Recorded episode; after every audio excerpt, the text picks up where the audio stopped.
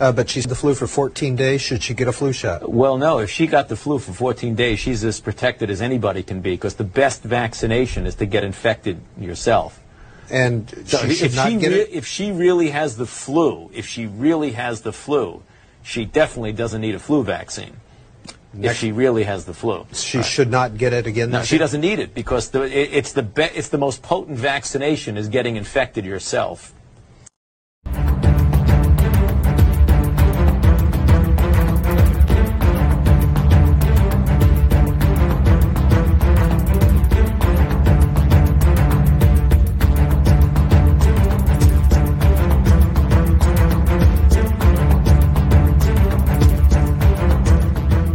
Welcome to the Daily Wrap Up, a concise show dedicated to bringing you the most relevant independent news as we see it from the last 24 hours.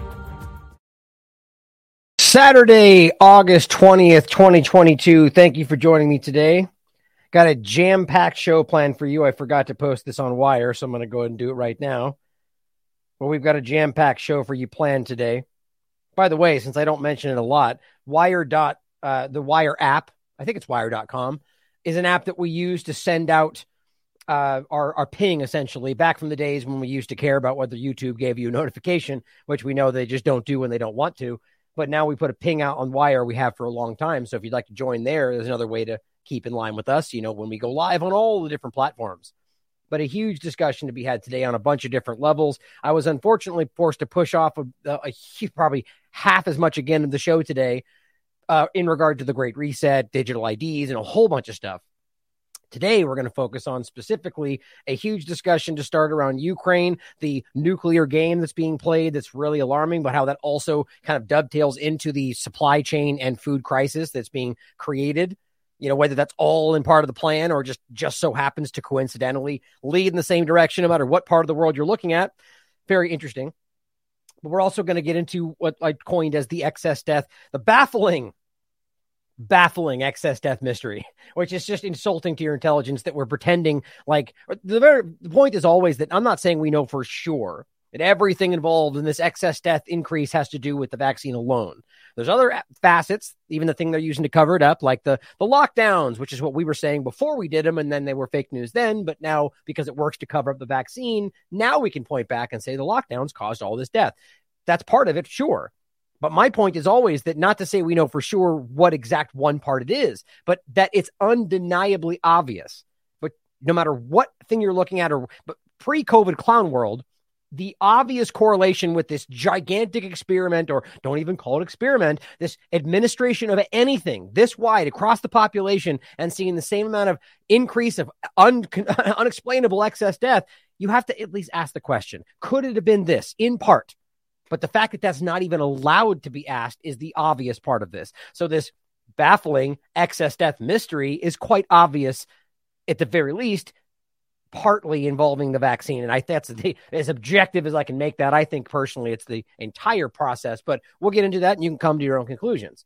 And then, of course, we're also going to talk about how the boosters, the bivalent, bivalent injections, just really the next thing they're making. They're not necessarily all the same thing, or even re- in reality that these variants are even necessarily just sub, sub, sub variants of Omicron. Remember in the beginning, they had different names every single time the point is these new things they're pushing on people are already beginning to be made and already being sold and in some places already approved in the UK are according to the expert uh, in reg- uh, the Bill and Melinda Gates Bill and Melinda Gates excuse me former expert Bert, uh, Geert Vanden Bossche will be the biggest problem here. Will turn something that's not dangerous into something incredibly dangerous. That doesn't have to be this viral problem. It just means whatever these injections are causing or doing is going to get wildly exacerbated by the very things they're about to push on you next.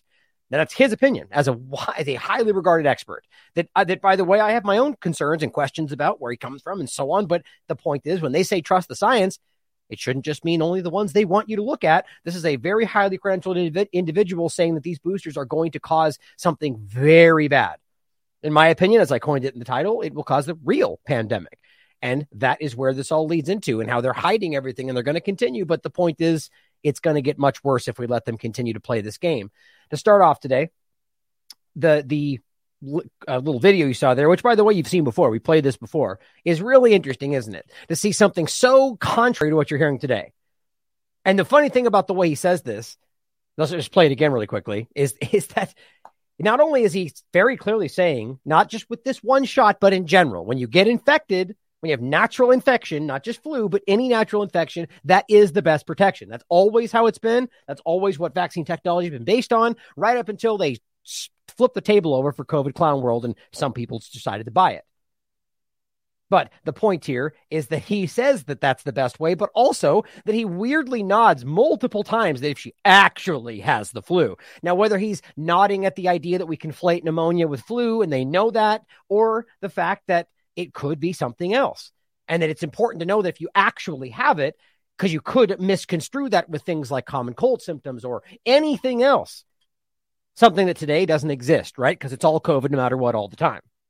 Uh, but she's had the flu for 14 days. Should she get a flu shot? Well, no. If she got the flu for 14 days, she's as protected as anybody can be because the best vaccination is to get infected yourself. And so she should if not she get it? If she really has the flu, if she really has the flu, she definitely doesn't need a flu vaccine. Next, if she really has the flu, she right. should not get it again. No, she year? doesn't need it because the, it, it's the be, it's the most potent vaccination is getting infected yourself. To be so be to be very clear, he's not right there. He's broadly speaking about any infection. Now, how in the world can you know? Even if you want to pretend, which is totally a fair point to make, that uh, science and understanding evolves, except it doesn't make sense when the same people moments ago were screaming the science is settled, right? That doesn't make sense. But let's just give them that, which you shouldn't. The point is that yes, things evolve, but that's not where they are. That's the same standing of information we have right now. They just challenge it differently because, well, we don't know for COVID. Well, they didn't make that case in any other context. The point is they're always manipulating. Very important to see that. But also, before we get into the fo- opening point for Ukraine, I wanted to give a shout again to Star and her great work on, on the clips being made for uh, on TikTok and uh, Instagram and now uh, as well as Rumble and BitChute and so on, but pointing out that TikTok is once again showing its colors. Notice that our account is under a warning. We're getting the slap on the wrist. Uh oh, stop saying things you're not allowed to say, or we're going to take your account away. Trying to social engineer, right? They want you to alter your talking points so you're allowed on there, but still talk about free speech. Also recognize that when they try to make it about a China versus the US, it's all the same thing. They're all censoring the information around the narrative you're not supposed to talk about.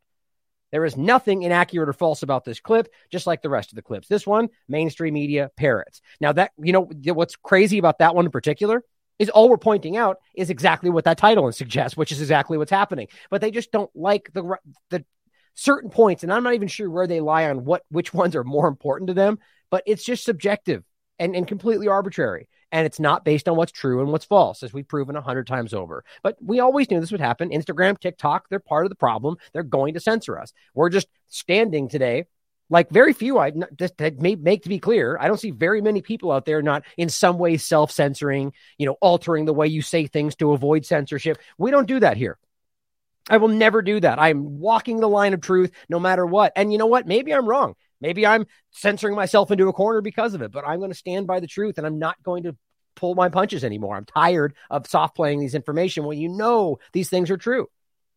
Now that's my speaking from my own personal standpoint of what things that I feel that I know. As always, question everything, including what I'm telling you, because I could be wrong. But the point is, guys, these things are being censored, and it seems to be happening literally everywhere. We know that. That's why we're going to continue because it's so damn important to fight for the truth. Now, one of the big stories that you're seeing in foreign policy that's really been going up, we, we've referenced this a few times. This is in regard to the uh, I I don't want I'm sure mispronounce I mispronounced it last time. Zaporizhzhia, the, the new let's just go ahead and say the nuclear power plant in Ukraine, where Russia is currently in control of the territory. Now, in the beginning, Zelensky, don't forget, was screaming about how, how Russia's going to bomb it and it's going to be a nuclear fallout problem and everyone has to, and, and it's going to be false flags and all this conversation. And then that's not what happened at all. In fact, Russia carefully took over the territory, made sure it remained safe, which is where they are. Like, I don't know how else you can frame that. Nothing happened. Even as Zelensky and his fascist army are continuing to bomb and attack it in every possible way it can. And then the narrative switched to where, well, now they're taking that territory and we're attacking it. And that's why you're at risk. So you mean you're the one being the threat? No, no, no. Russia's there. That's why we have to bomb it, which therefore means if there's an, a, a nuclear fallout problem, it's because Russia. That's the same kind of thing you see from the US government, right? where you see Pompe- Pompeo, for example, this is the, the, example that comes to mind, saying that, well, your people are going to starve if you don't do what we tell you. Now, is that Iran starving their people, or is that U.S. sanctions that are starving their people being applied because Iran doesn't do what the U.S. tells them to do? The equivalent of you hitting your brother with his own hands and saying, stop hitting yourself, right? This is where we are. They're attacking this territory, regardless of whether you think Russia has a right to be there. That's an important differentiation. But the bottom line is that they're the ones creating the risk of this, even though it started where Russia was going to be the one doing it. This is just this non-stop manipulation. Frust- it's frustrating. Sorry, I was going to check one thing. There we go. But so he says Zelensky warns catastrophe at the nuclear power plant would threaten the whole of Europe, or rather, France 24 says this, quoting what Zelensky has to say, which is what they love to do, just parrot exactly what this very terrible person puppeting from the U.S. or by, at, at the best of the U.S. is saying all the time, which I'll make a point about that in a minute. But here is a, a great little clip uh, from Mark Sleboda, who is now, you know, of course, he's got a Z on his chest and so on. So people are going to go, oh, he's a partisan or rather, you know, Russian supporting whatever. Now, I don't know why that always matters unless you're people that choose to ignore facts or data or possible facts and data just because the people are from a certain side, like ignoring anything on one channel by while blindly absorbing anything on the other. And this is kind of the childish breakdown we have today listen to what he's saying because there's data and facts in there, regardless of where you think. Now, I'm just saying that for people that will dismiss one side versus the other. I find what he's saying completely accurate. But it says the Kiev regime is insanely and transparently bombing the Zaporozhye, Zaporozhye power plant in desperate bid to retain faltering Western attention and support. This is the real politic with Mark Sleboda. Now he's discussing this little clip. Now I'm going to play this for you and go through this information and show you why this is very clearly what I see happening. Hi, I'm Mark Sleboda and this is the real politique. The Zaporozhye nuclear power plant in southern Ukraine is the largest nuclear power plant in Europe and one of the largest in the world. The plant has been under Russian jurisdiction since early March. On July 22nd, the main intelligence directorate of the Ministry of Defense of Ukraine admitted openly in a telegram post that it had attacked the area with kamikaze suicide drones, likely those supplied to the Kiev regime by the U.S. Since then, the nuclear plant has been targeted by artillery and multiple launch rocket system many times. The US backed Kiev regime claims that, uh, one, the Russian military is occupying the plant and firing out from it so that Kiev regime forces cannot fire back, and two, that the Russian military forces are also simultaneously firing on themselves in the plant in order to blow themselves up in a nuclear accident in order to blame Kiev. First and foremost, the attacks on a nuclear power plant are a childlike, desperate attempt to refocus Western political and media attention on the conflict, which the Kiev regime frantically worries is fading. Two, the Kiev regime has already been conducting a scorched earth campaign, igniting grain fields and blowing up dams and hydroelectric stations. A nuclear scorched earth policy is just another step up. The outer shell of the reactors are 1.5 meters of steel and concrete, designed to protect against natural disasters like earthquakes or man made incidents, such as an aircraft crashing into them.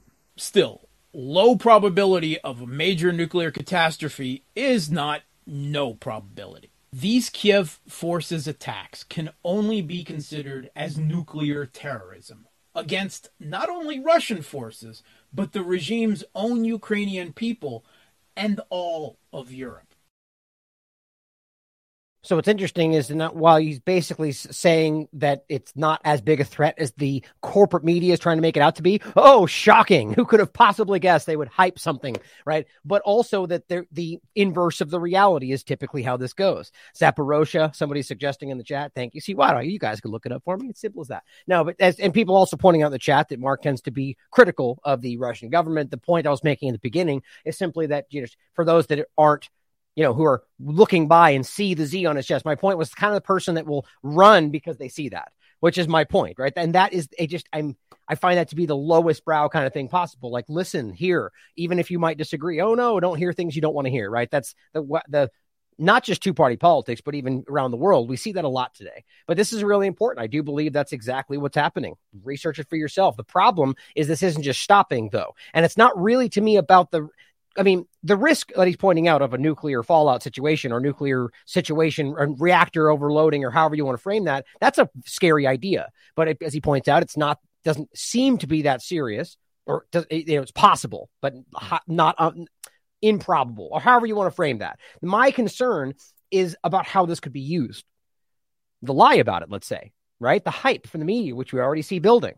The idea that either Russia or Ukraine could do something, and the narrative could be that this is suddenly ex- becoming a problem, which then adds to this the power crisis, which adds to the food crisis, which adds to everything. Which is a point I'm going to make more about this, which I'm wondering whether there's more happening here than we see. Now, here from The Guardian, this is from the 14th, where it's uh, a, literally quoted or just referenced by The Guardian in regard to what Zelensky is saying that Ukraine will target their forces there. I mean, it's just kind of dumb to argue before this that Russia doing the same thing just attacking them in that area, which by the way means they were in the plant using it as a base, which is exactly what they're criticizing Russia for now. Like it's just there's everything's ridiculous in all of this. You they refuse to look at one side while they call the same things out on the other. Guess what? The same thing's happening in our party politics here. But so now they're going to target them in exactly the way that they said Russia was putting everybody at risk. So they're openly saying we're going to do the thing we just said was risky. It's think about how stupid that is. But so there, even if there's not a risk, like it just shows how hypocritical and double standard everything we're talking about. But they're openly telling you we're going to target it. And I said, as they repeatedly target this location, is what as they threaten or point at the catastrophe. This is the act of a cornered animal, desperate, which should scare everybody. Never forget who armed and supported and created this fascist puppet regime the US government, the CIA, Project Aerodynamic. Now, we have a little insight, by the way, today, or possible insight into whether this, or adding to the reality that the CIA actually did work with and grow this group there. All the way to right now, including continuing to bring people and place them there inside of this situation to drive whatever agenda they're trying to create. Project Aerodynamic. Now, I'll, I'll play this video at the end of this little segment, and you can come to your own conclusions about it of whether the CIA is, in fact, involved. But this is a constant BBC being one of the worst in any possible field, whether the US media or, you know, just around the world, but a constant manipulation from the corporate media.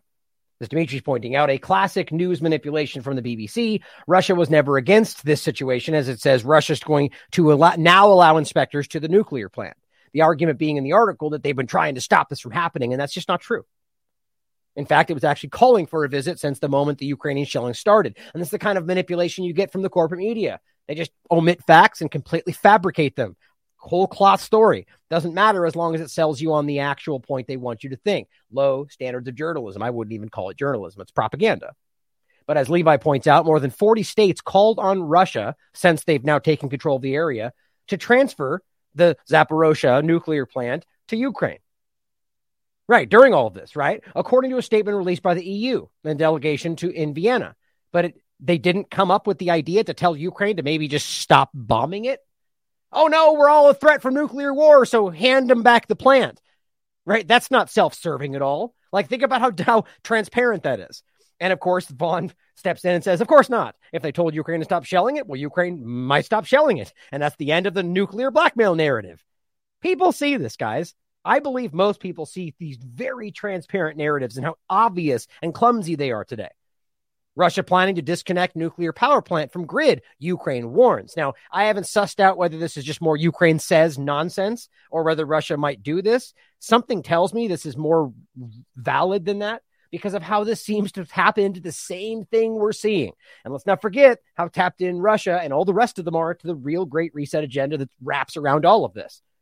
But if they're planning to disconnect the nuclear plant from the power grid, that's going to be potentially one more reason that there's issues, or at least they can claim more issues of power supply issues. But either way, they're claiming like this is some kind of an act of terror by you by Russia. But I would also argue that disconnecting from the power grid might potentially insulate it from any kind of cyber attacks that might take place. So the, the way that this is all being framed is about making it about Russia, bad guy as usual. But really, we should ask whether all government bad guy, whether global government, World Economic Forum agenda bad guy kind of situation, where all this leads in the same thing. But from a just Ukraine discussion, you could argue why this is a, a valid action to take, even if you want to make it punitive. Why wouldn't they do this to a gr- to a collection of Western states that rely on this kind of power when they're attacking Russia for doing what they're doing? Right? Same kind with the Nord Stream pipeline discussion, where it's like, well, okay, fine, well, we're just gonna we're gonna stop this or we're gonna stop that. We're not going to allow you to have this gas or oil. I mean, wh- if, if the U.S. does that on a regular basis with their sanctions, it's the same move. It's not terrorism when one side does it and not when the other does it. These are just actions taken in some in punitive to- sort of not really trade wars, but you know, energy wars that are leading up to kinetic war. But that's also what's happening here. Russia will unexpectedly halt gas flows on the Nord Stream pipeline, the one that's in existence, not Nord Stream 2, for maintenance later this month. Of course, of course, just regular scheduled maintenance, nothing to see here. I, I don't believe that. I think this is about creating the the the continue from a thousand different angles, creating the energy problem that they're pointing at to justify what they're doing. Now, does that mean Russia's involved? Does that mean they knowingly do this? I mean, that, these are things for you to decide. But you can't miss that there's happening right alongside every other action in multiple countries that are leading to an issue of problems with gas, with energy, with food supply chains, everything. So it's very interesting. Or again, from a Ukraine perspective, it could just be about taking action that hurt the people that are attacking them. Either way you look at it, it all ultimately leads to the same problem that are being pointed at to create what's happening from a global scale. Now, on the idea of Ukraine says this is also happening simultaneously around the power plant. Suddenly, Ukraine speaks up and says Zelensky vows revenge for a Kharkiv missile strike, which, of course, is, you know, these Soviet. The idea, not to even dive into this because I'm tired of trying to break down these stories, which are just blatant whole cloth lies who conti- they continue to get shown from Ukraine. Now, by the way, the problem is that we don't know whether they actually just attack these areas and blamed it on Russia and so on. Now, I don't know is it possible Russia bombed this? Of course it is. But if you look through the history of just this war, Ukraine, almost every single time they've screamed about something like this, has later been shown to have been lying about it. It's not my opinion, guys. History will show this. It's very clear, like the Russian raping children story that was completely made up and they got caught for it and admitted it and they, she got fired. And yet they still push that story. As I said, Ukraine says, hashtag, hasn't turned out too well thus far for the corporate media. Let's see if they all blindly regurgitate this one too, which they did without any due diligence despite Ukraine's government already getting caught numerous times flat out lying and fabricating events. Think about how ridiculous it would be to continue to cite what they say without any due diligence as they continue to be caught lying for the things they say. That's journalism. I mean, think about how childishly embarrassing that is, and they keep doing it. I mean, this is like the Wall Street Journal, New York Times, Washington Post, and they all keep doing it. The only reason I say them like that is because the perception is that these are the highest level journalists in the world. And yet they're some of the most flimsy and transparent in their effort to propagandize people.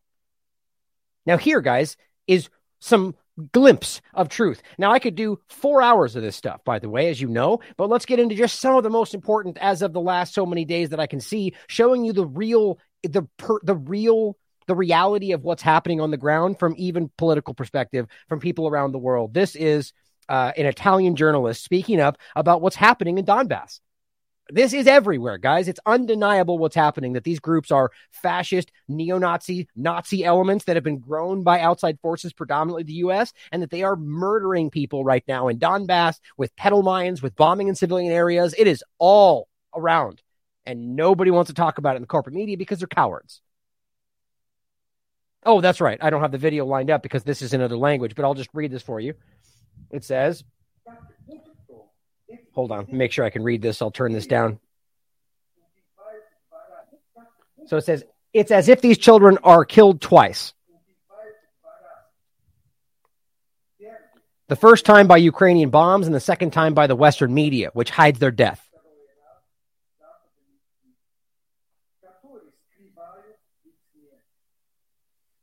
What kind of de- degradation to led the Europe to fall so low?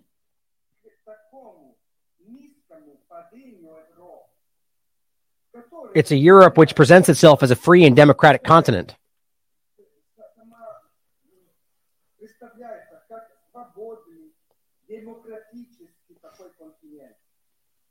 of rights for all except for the children of Donbass, except for the people of Donbass.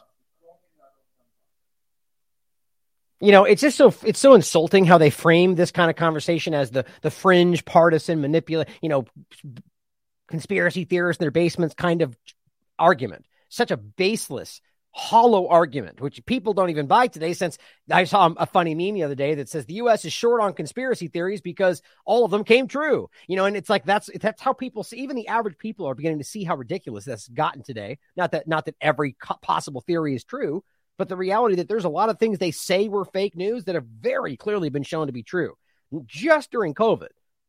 But this is a an Italian journalist. By the way, the, the, the child, the young girl sitting next to him, I'll show you her clip next. But this is everywhere, and they don't want people seeing this. Here is a lineup of people chanting, We won't forget, we won't forgive. It says every day Ukraine drops thousands of shells filled with PMF petal mines under the feet of inhabitants of the Donbass. Youth took to the square in front of the embassies of the US and the UK to remind people that Ukraine is using weapons prohibited by the Geneva Conventions, which, by the way, they've already been caught for using white phosphorus, caught for using cluster bomb munitions, which, by the way, is every single US backed war. I'm not making that up. It's very clearly documented, even by human rights organizations. They get called out for it, nothing happens. We jump to the next war, and then you get called a conspiracy theorist while it's happening until later they prove it over and over and over. Look at the pictures. Remember how I mentioned all the people with missing limbs in Israel? Different munition type, but same concept.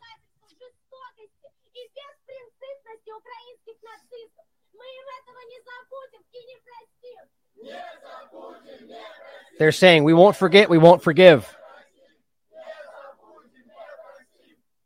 These are all their family members and people they know that are that are now legless or dead because of what's happening. Since this is during the Ukraine war, guys, right now, not before, not the eight years of murder and genocide before that were also could include. No, right now. Where where's all the cry for the children and the well being of the Ukraine people? Oh, I guess it doesn't matter as long as they speak Russian. I guess they don't count, right? Sort of like when they don't count the people that are in Yemen or the people in Syria or the people in Iran or the people anywhere they claim they're fighting for, but actually target all the time. This is the woman, this is the young uh, woman speaking on what happened to her. In 2014, I lost my six year old son. He died together with my husband as a result of artillery shelling. My daughter served severe shrapnel, uh, received severe shrapnel wounds. The mother of the child who died as a result of the Ukrainian shelling appealed to Zelensky.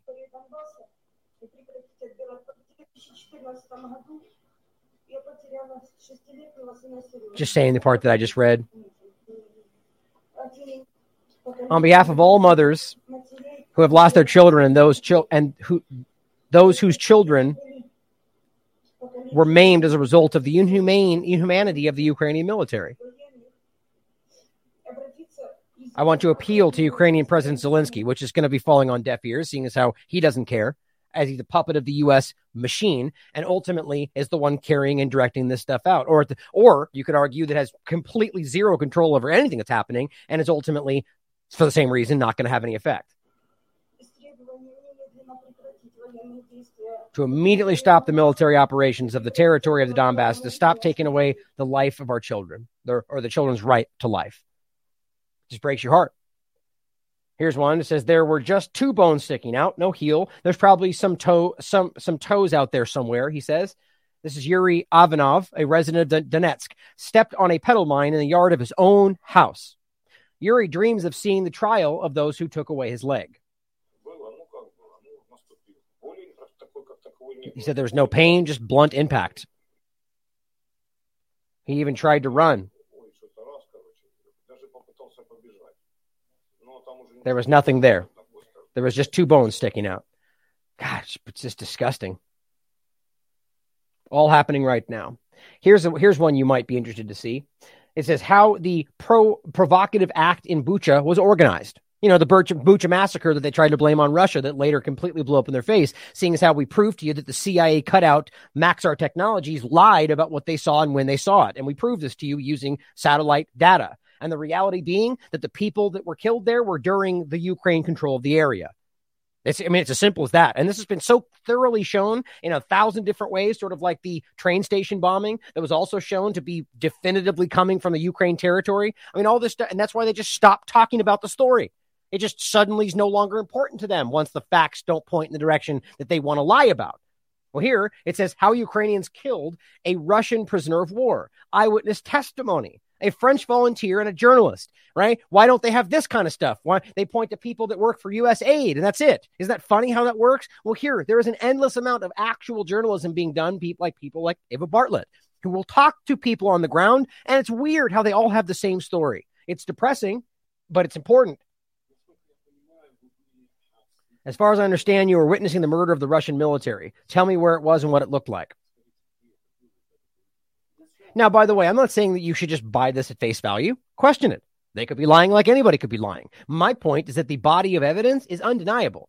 Either you've got 99% of people all making up the exact same false story, which is certainly possible, or most their people are telling the truth and they're very slim, you know, narrative spinning of a argument of all these people, and all you end up seeing is a person that works for USAID or so on. I'm using that example because that's one of the most obviously flimsy, but that's how this goes you can see this endless procession of people that are finding their way out of these controlled areas while it was happening, who are screaming about the terrible things that were done to them by the Azov movement.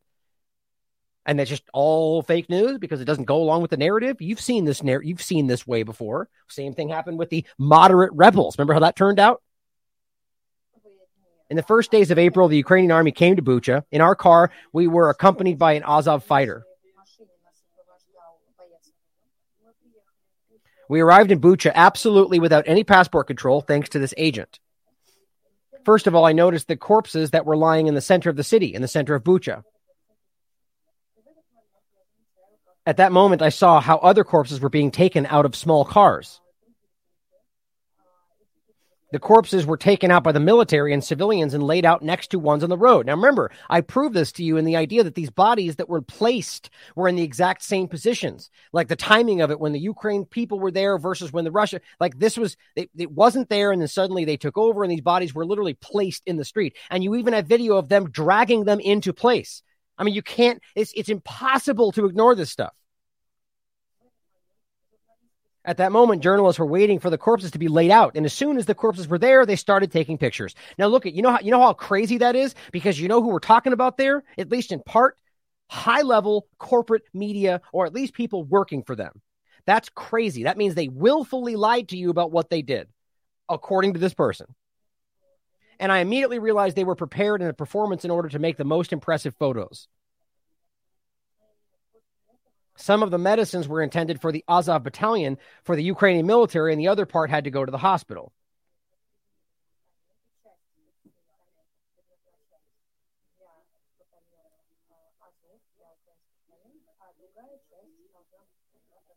He says, at that moment, another car drove into the hangar.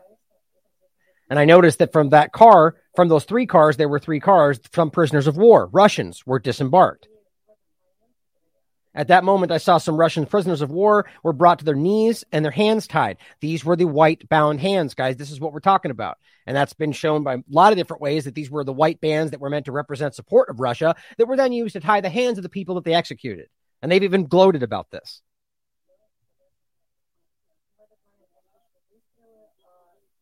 At that moment, I heard gunshots and we heard gunshots. I say we because there was another volunteer next to me. When we heard the shots, I noticed that the Azov were shooting somewhere down at the Russian prisoners of war. Most likely, they shot at the knees. In any case, at the at the legs, my colleague and, and I saw this. And we, and by the way, there's video of that of them shooting these people in the legs. Remember that? And it got dismissed as some kind of fake news or who knows. It, it, the point was you saw all of taping them to the lamppost. We saw all this stuff, and it was later shown to be very clearly what they did to people that were supporting Russia, even civilians, by the way because these are terrible, terrible fascist level Nazi people. And that's, that's, not hypothetical anymore. That's a fact. Even the corporate media has been forced to admit that. At that moment, the Ukrainian military demanded that from us that we close the car and drive on. The journalists, right? Then we were driving away, and I was in that passenger seat. Now, don't forget, there's also examples of people being let drive away, and then they shoot at them as they drive away. These are all been documented Don't take my word for it. Do your research. Put this next to anything else and come to your own conclusions about it. Because if you're actually objective, it's, in my opinion, impossible to see the, any other picture here. Now, here's another example. They've been doing this since 2014. As Freedom, Truth, Honor points out, now you know why Russia says liberated cities, Ukrainian of Donbass, were suffering. Oh, that's right. I keep forgetting. I, I wasn't. These are translated, so I'm just going to play it here. It says, All of those who are ripping my country apart, all those who capture my city of Donetsk, all those who raised flags at the next republic in Russia, and other scum.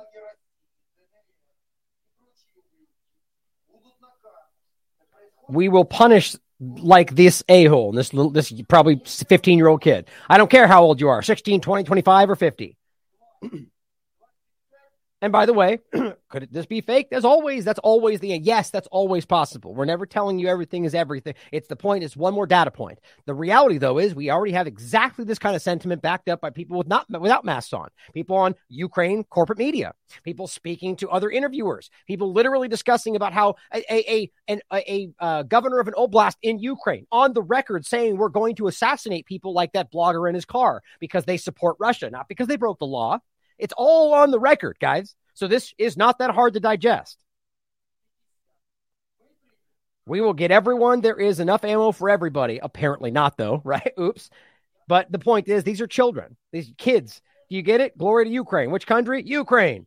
Right? He's grabbing this kid's head, forcing him to say Ukraine.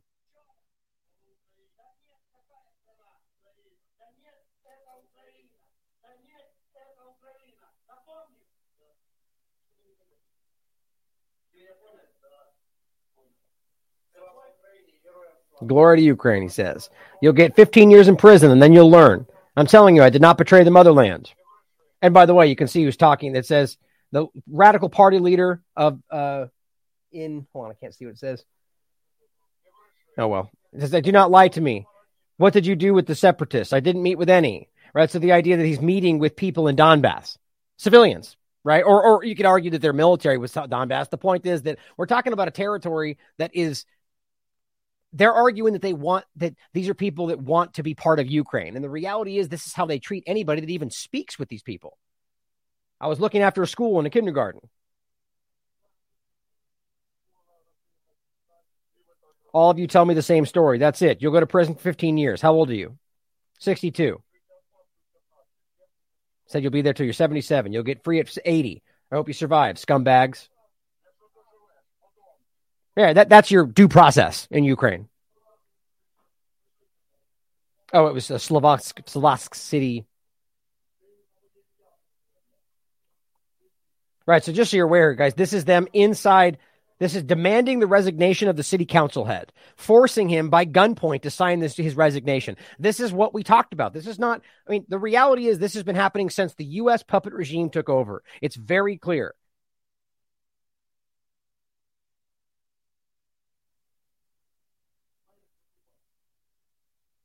Telling him what to write? Are you going to you going to talk? We'll be beating the f out of you now.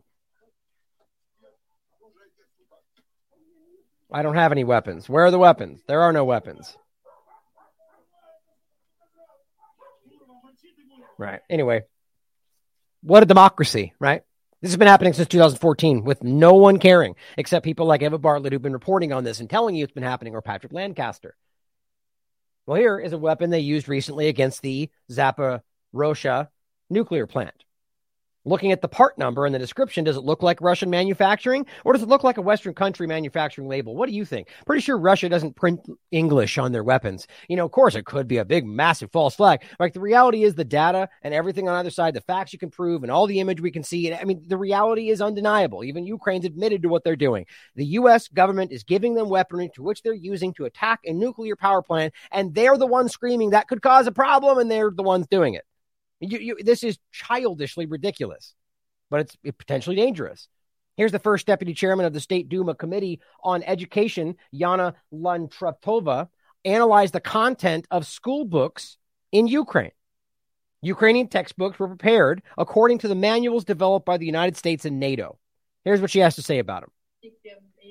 When we were analyzing these textbooks, And when we were discussing, oops, went fast. We were discussing them on our committee, Duma on Education. We saw that all the textbooks are impregnated with hate to everything Russian. Now, this shouldn't be hard for you to digest. Again, question everything, guys. But the reality is, they've been making this undeniably clear. You can't come out and say we're fighting for the Russian people and then ban everything, even Russian speaking, or stop Russian cats from participating in, in cat shows. Like, this is just inherently anti Russian. That's what it always is, right? It was the war on terror became anti anybody brown, even anywhere outside the United States. Like it's so silly how obvious it is why they pretend they're fighting racism anywhere else or acting like they were fighting white supremacy and Nazis while literally funding exactly that in Ukraine. Like it's, if you can't see how you're being played by now, it's a choice, in my opinion.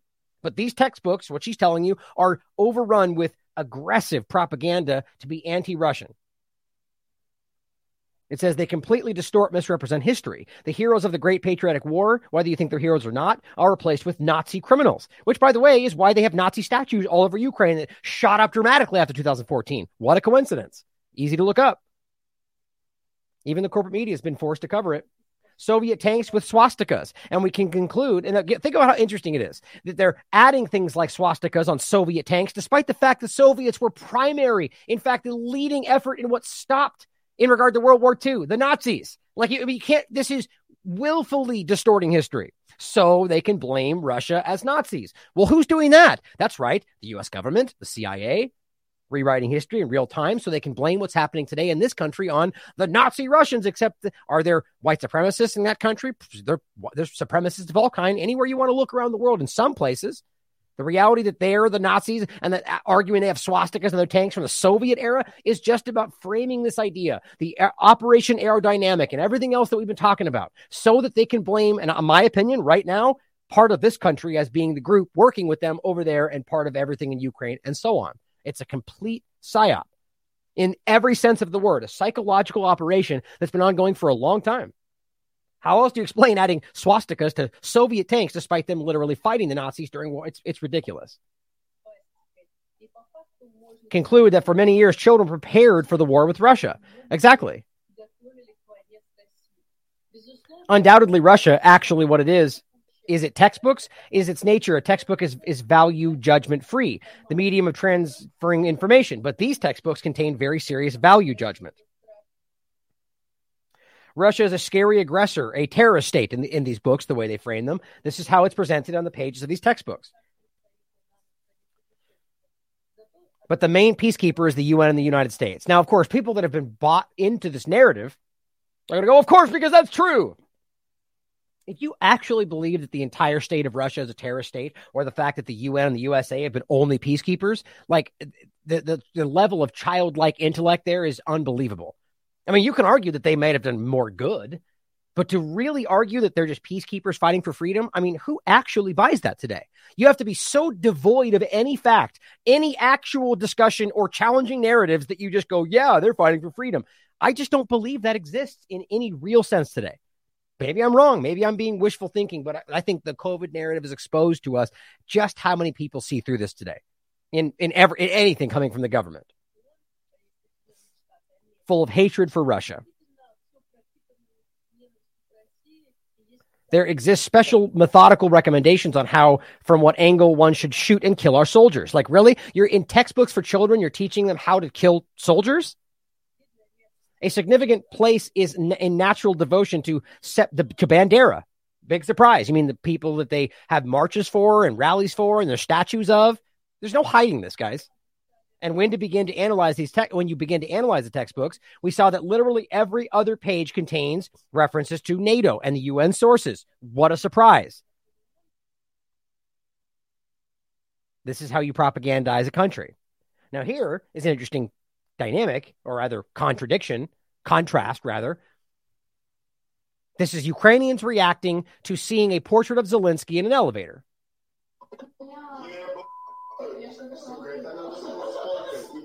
посылку отправишь. Да? Зеленого, здорового. Дорогие украинцы, год был хуй, следующий Нихуя себе! Нихуя да иди на. Я это не, нормальный кубок. Ебая, сука. Вот мне что, блин, это тоже бенит, и ты трое.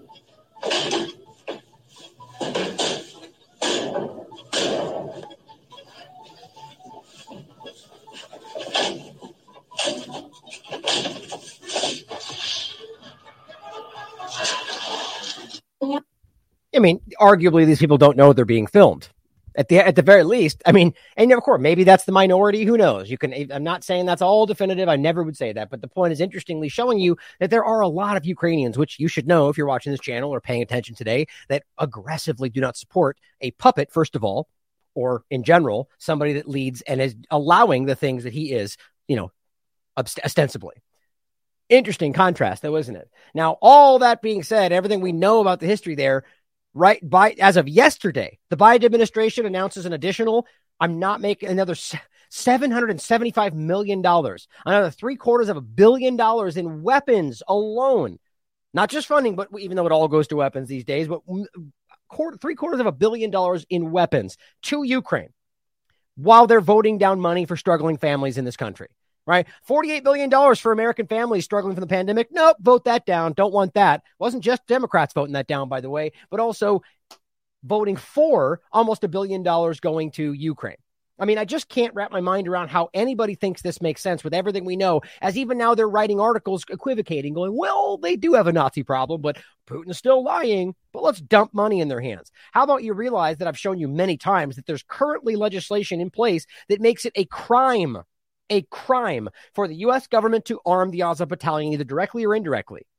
What do you think that is? The Azov movement is gigantic and is not just one little group. So either way you spin this, that's money going in the hands of open Nazis, and that's okay. Well, because Russia, bad guy, apparently. I don't. I mean, who actually thinks like that? Now, my point here on all of this, kind of bleeding this over into the FBI Trump thing and the, the whole conservative framing that I really do think is happening is that this is the kind of extremism that is being allowed, grown, worked on to be used against you. But while simultaneously in this country, you have, pe- you have people that are actively trying to create the same perception around anybody, literally anybody who is even a step to the left or to the right, excuse me. I mean, anything, conservative, Republican, MAGA, QAnon, doesn't matter. They're all extremist, crazy, bad guys.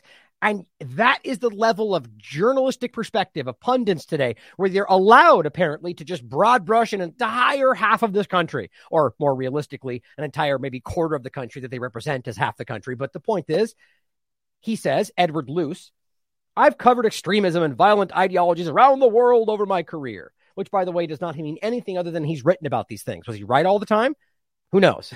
That's for you to decide. But the idea that they claim because he's been writing about these, therefore he is ex- nope. Corporate media.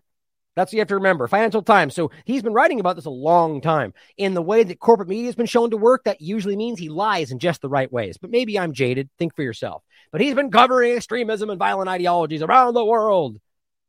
Have never come across a political force more nihilistic and, da- and dangerous and contemptible than today's Republicans. Nothing close. Wow. Uh, so even I didn't even see this right beneath it. Not even ISIS, Al Qaeda, Boko Haram. Seriously, like what a even if you believe they're that dangerous, right? What about all the groups you guys are hyping as the worst in the world? What about actual Nazis? Nope. Republicans, they're worse than anybody. I mean, really? How about you ask the How about you ask this journalist if he understands what nihilism means? How about that? Do you know what nihilism means? It means you believe in nothing. So you're arguing that Republicans that have very clear belief systems believe in nothing? Are you too dumb to know what these words mean? Or are you just trying to dump words on people that make it sound like they're bad guys? Why don't you throw anarchy in there too, since you misuse that word every day? I mean, this is the level of corporate media journalism, guys, or rather just his talking points on Twitter. But think about the kind of thing that is extremism. Literally, you are dividing people by party lines in a dangerous way. Not just that they're disagreeing with you, but that they are dangerous because of their beliefs. As I said, at one point, not very long ago, it was regarded as ignorance to broad brush an entire group of people as one thing. Doesn't matter where they are, what kind they are, what color they are, what they believe in. We always used to agree that to just go everybody that thinks this thing is this way, that's blatant ignorance. Sad that this is now commonplace within the two party paradigm. I should be more specific and say more commonplace in the corporate media. But as I said, corporate media is normalizing extremism while blaming those who are actually being objective. In fact, as I've said a few times lately, objectivity is what they frame as extremism today. Really think about how crazy that is. So you're standing back going, well, I don't know. I'm, you know, that could kill people. That vaccine could be dangerous. I'm going to hold out and, and do the research. And here's some science that challenges what you're saying. That's dangerous. Not saying this thing is safe when you know it's not, right? No, it's dangerous to go, maybe I'm going to keep researching and speak about it. No, that's you're killing people. All about making it in the context of this, saying that I don't know, I feel like I believe in the Constitution. I believe that let's just even take the points they hate out the, the election was taken, that they stole it, which by the way happens every damn year. From all sides, by the way, but the reality being that, oh, we think this happened. Yeah, oh, you're an extremist. Objectivity is extremism in their minds, and this is where it's going. But the point is, guys, all of this is being used to blame the people that might take the bait, whoever that may be. I believe it's the Q movement, MAGA, whoever might step up and think that they should take action here, which I'm not saying don't take action, but don't walk into the action they present you with. Here's it, he goes even further. Here's uh, General Michael Hayden, who you might remember, former director of the CIA, NSA. I agree. And I was the CIA director. Oh, because that means you know, right? So it's okay to broad brush an entire. So you're telling me that there's no light, no variation between any Republican anywhere in the world? I just can't get past how. I mean, I just there's no there's no there's not a word good enough for this. It's not just stupid because they know what they're doing. It is alarming. This is sinister. This is malvoyant. They're trying to create a situation that drive people into hating each other while saying that we are creating that. But because this guy's in, you know, intelligence guy, it makes it a little bit more concerning. Here's just the Wayback Machine, just in case he tries to revamp that. But here's where I see this going. Right? We already saw the Trump discussion, the, the FBI and the warrants and everything. And I, I look, I, I'm going to hold by what I said, by the way. He already seeing where this is now. I don't know what ultimately will happen. I do see that, like, I'll just say to show you this right now, where former Trump is saying he's hinting at major announcements. By the way, I said this to my brother on the phone today. I hate this. Why, why is it news to say we're to say something? I can't stand that. And that happens all the time. The announcement today is that we're to make an announcement tomorrow. It's like just, just that, that's propaganda. That's politics right there. Even if it ends up being something. The point is that they're to say something. He's to preparing to make a response to the FBI search and how it's to be about his rights and what's happening. And so we'll have to wait and see what happens. But the reality is that, as we showed you the other day, they're trying to keep the affidavit not public while showing the warrant. And so, well, that was weird. A lot of these pages do that now, even Daily Mail all the time, where they take you back to the homepage without telling. Yeah, it's weird. In any case, here's where I see this is from the Washington Post. Lawmakers demand data about online threats against law enforcement. So this is now using the act against Trump to point at the action around that and the outrage to say, see, see, we told you they are what we said they are. So not even the actual violence, but the discussion of how that was out of yeah, unprecedented is then then you then continuing to be used. Now I'm not saying you should stop speaking, but just realize how what they're doing is being used to drive exactly what they want from you. It says House Oversight Committee leaders called on eight social networks, including Meta, Facebook, Truth Social, Gab, to turn over details about how they're responding following FBI searches of Mar a Lago. The point is online threats against law enforcement. I mean, do you not realize how silly this is? To take you take a partisan point, which is still valid, even though it's within the partisan discussion. The idea that from the other, and this, by the way, I believe they want you to make these arguments in the old, like ignore the bigger picture and dive into the obvious point to be made from within the partisanship. I feel like they want that and they want you to end the conversation there, which would be that 30 seconds ago, the conversation was defund the police. And this is from the left. And that the entire thing bled out into some very aggressive statements and some very negative, like, I mean, whether you want to go negativity or outright threats of violence against the police. You've, I mean, this is constant. It was everywhere. Or Black Lives Matter discussions around their violent, I mean, openly threatening the police. That's okay. But now we have a discussion about the police wildly overstepping or the law enforcement in regard to Trump. And people get upset about that. And all they're going to do is investigate aggressively whether they've even said things that could go against the, I mean, How do you not see this as one sided? Now, again, I argue that's a means to an end to make them upset about how one sided it is, it is so that they take violent action. Take action, just not violent action, in my opinion. But isn't that interesting? Investigating this. House panel seeks social media data on FBI threats made at the Trump search. So now, all, also, it's sort of a backdoor way to be able to just completely scoop up any social media data they ever want anytime, which, by the way, is already there. That's a way of just making you see that it's happening without being upset about it. Oh, yeah, we take your social media data all the time, no matter what. On FBI threats. How about the threats made on you by the FBI all the time? But that's a different conversation. But the frustrating part about this is how one sided this is. And I argue that this was meant to do this. Oh, what I was going to say before is I still argue that this is going to amount to nothing. I don't think Trump's going to do anything. I mean, they're going to talk a lot. But I could be wrong. We'll have to wait and see what his big announcement is. But I also don't think anything's going to happen in reverse. I think it's like the Clinton discussion where there's all this big, you know, bluster and both sides have things to say and then it never really goes anywhere. What's that going to mean for you when that happens? Ask yourselves that. Does that mean it was all distraction? It's a good question. But we'll have to wait and see what he says, I guess, tomorrow. I'm not sure. Major announcement. Maybe it already happened. Let me know in the chat if it already came out.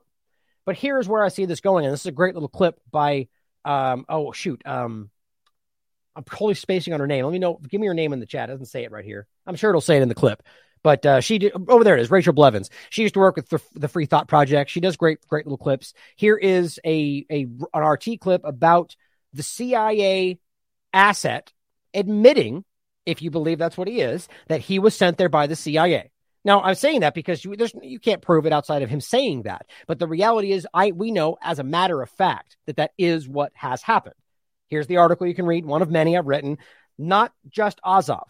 Documents prove the CIA, or rather the OSS until 1953, which became the CIA, has been cultivating fascism in Ukraine since at least 1948. Project Aerodynamic, they built the whole damn thing, and it's still holding on today. It's, it's not hard to see. Let's watch this clip because the reality is it's never been more clear than right now.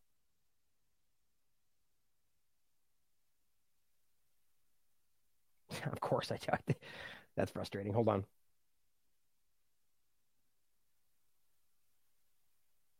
Dang, I did forget it. Went through every single one. Oh, that's right. Wait a minute. I was trying to do, give me one second here. I forget what happened with that. The Instagram download. No, I'm pretty sure I got that. I'll grab it again just in case. Here it is. Now, what this is uh, an important clip Oh, that's why. Now I see why. Here we go. presence of neo Nazis in Ukraine is nothing to be concerned about, according to mainstream outlets in the U.S., who have been quick to try to label the problem as nothing more than Russian propaganda, despite reporting on it themselves just a few years ago. But what would they say if one of those nationalists was an American citizen and if he claimed that he was sent to Ukraine by the CIA? Well, that's the case with Kent McLellan, who prefers to go by his nickname Boneface. You know, there's a lot of hype about the FBI sending me over there, but that's not the FBI that does that. It was Central Intelligence that got me involved in that. Now, that is a serious claim. And while the CIA has yet to publicly respond, McLellan attempted to take back his statement, insisting he had been misunderstood just one day after the interview. So was it a coincidence or did he just get a phone call from the right people? Well, a closer look at his neo-Nazi career sheds more light on those carelessly spoken words about the CIA. McLellan is a 32-year-old man from Florida whose interest in Nazi ideology reportedly began when he was a teenager. His criminal record started in 2010 when he was 18, and it ranges from vandalism to battery involving immigrants. He was also among members from the white supremacist organization American Front who were arrested by the FBI in 2012. And it was those early run-ins with the law that appeared to make McLellan even more radical as he began to accumulate numerous tattoos that include Nazi symbols and would eventually cover his entire face. A former member of Ukraine's security services claims it was in 2014 that McLellan made his first trip to Ukraine, where he worked with the neo-Nazi group Right Sector during the Western-backed Maidan coup. The nationalist organ- uh, scene over here in the United States has never had it put together. You know what I mean? There, it's, it's totally different than what Ukraine has going on. Uh, I was attracted to it. He was also mentioned in a 2020 report from a local North Carolina newspaper titled The Lost Boys of Ukraine, which looked at how American white supremacists were attracted to the growing neo Nazi movement there. And we reported from that exact article, by the way. The report specifically noted that McLellan, who was given internet access for good behavior during his sentence in 2016, openly claimed he was working with the right sector on foreign recruitment while in prison. Now, you may be wondering how and why a man who had been in and out of prison for years made his trips to Ukraine and back so freely. Well, that's something the CIA just happens to be notoriously known for being very helpful with. He has also said that he wasn't the only American involved and that there were several other English speakers like himself who came together to help form the infamous Azov Battalion in 2014. Uh, particularly when the Azov Battalion, you know, back then formed, uh, Unit 3 was all English speakers. So a lot of people from Norway, Finland, things like that. And of course, America. Now, now does that sound like an organic Ukrainian movement, right? When it when it from its very creation of the like the official Azov battalion, that it's mostly outside. Now, yes, they started as a volunteer battalion, right? But the idea is that they're trying to frame it now as some kind of Ukraine. Like the bottom line is, this was an outside created entity. That's what I'm trying to say, and it's very clear. I know I've said it a million times, but we need to understand that this was from whole cloth created long before 2014. But 2014 is when they made it into what it is now become in regard to the influencing outside parties like the Rise Above movement in Charlottesville, right? That's their international arm in the United States. It's on the record. They say it openly. They've had meetings. They've gone to Ukraine themselves. And Charlottesville being the beginning of the whole discussion of the the unite the right and the, the white supremacy Nazi problem in this country, which is weirdly connected right back to a CIA grown thing in Ukraine. What do you know? It's meant to be blamed on people in this country. So, just how prevalent is the neo Nazi ideology in the U.S.? Well, in some cases, it appears to be hiding in plain sight, with dozens of far right nationalist bands and artists streaming on Spotify until at least 2017. Oh, and that includes the artist known as Boneface, who prefers to share both his face full of tattoos and his Nazi themed musical stylings on SoundCloud. A story that comes with more questions than answers, including whether the CIA was as involved as the man said they were, and how many similar cases are out there of American neo Nazis visiting Ukraine to learn firsthand before returning home to the U.S., where they can continue to recruit freely. Hmm. Hard to miss. Now, again, I'll recommend this article or anything else in regard to just look up, just type in Azov in general, and you'll find a lot of discussions here how this has been going on for a long time. The aerodynamic document, which I grabbed that last time, I can do it again for you guys in case you want to check it out. Project Aerodynamic. It's it's undeniable. This is on CIA.gov, right? And it very clearly, undeniably, in very clear text, outlines how they want to build a fascist entity to use against the Soviets, which which you know later was continued to be used against the Russian government. They they brought over an actual Nazi to lead this group and set him up in New York and in Ukraine. He ran an entire company called Prologue in New York. Ask yourself how that makes sense, right? You're and this is a guy that was running from the law in Poland and elsewhere. When it, it's, it's I can go on forever. It's an open Nazi war criminal. It was the basis for this. They took a group called the uh, Ukrainian Na- organization, the Na- um, Organization of Ukrainian Nationalists, the OUN, and they took that group that was already basically gone and they blew. Now that is a became a huge group that they created, and that was the impetus for what became the Azov movement, and so on and so on. It's undeniable. Now, the reality is that that's just one way that your media, or rather, I shouldn't say it like that, the media, I'm talking about the US government, but anywhere, rally, really, the Western corporate media, or any corporate media for that matter, is actively trying to divide you so they can blame these things on you, whether they even know that's what they're doing or not. Here, Bruce points something out, uh, just references this article that I think is absolutely ridiculous. College students, according to this, this article anyway, unwilling to room with someone who votes differently. 62% of Democrats, 28% Republicans, which one very clearly shows you that the Democrats are far more will, uh, less willing to b- dorm with somebody who doesn't believe with them, which does speak to a, a far more closed minded perspective just based on this one poll. But the reality being that ultimately, whatever the other point you take from this, but that the, that the media are the ones driving that divide. Right. If I'm over here screaming two party illusion, how in the world am I creating that divide? Right. That's the point we're trying to make here. As, and I said, as they say, we are dividing the nation. It's the corporate media that are normalizing extremism on a daily basis. They just label anyone objectively pointing that out as extremists. And it's the same point made before about the Republicans being the big extremist bad guys. You are framing one half of what you claim is the whole two party paradigm and saying that they are the most dangerous people alive. I mean, how else do you see that but literally creating extremism? And then when somebody goes out and takes violent action against them, well, now it's my fault for misinforming them about vaccines that creates violence. I mean, how this is backwards and broken. Here's an example to bring this over into the vaccine part of this conversation where that's happening too. Mark, and what's interesting is this is an old account, which apparently is no longer there. Here's the new account, just simply has a hash, a little underscore between it as opposed to not. But it says, I can speak for most vaccinated people, which no, you can't. I don't know why anybody would so hubristically say that. But Aaron, say, I take great joy in seeing unvaccinated people excluded from parts of society. Now, we know that is something that they've gloated about like you don't deserve it because you're a gross person and won't wear a mask and you're not fighting for, you know, that it's okay to hurt them, to penalize them, to kick them out of society, to put them in jail. Many people in Canada wanted. I mean, this is the kind of extremism that they created, not me. That's the extremism.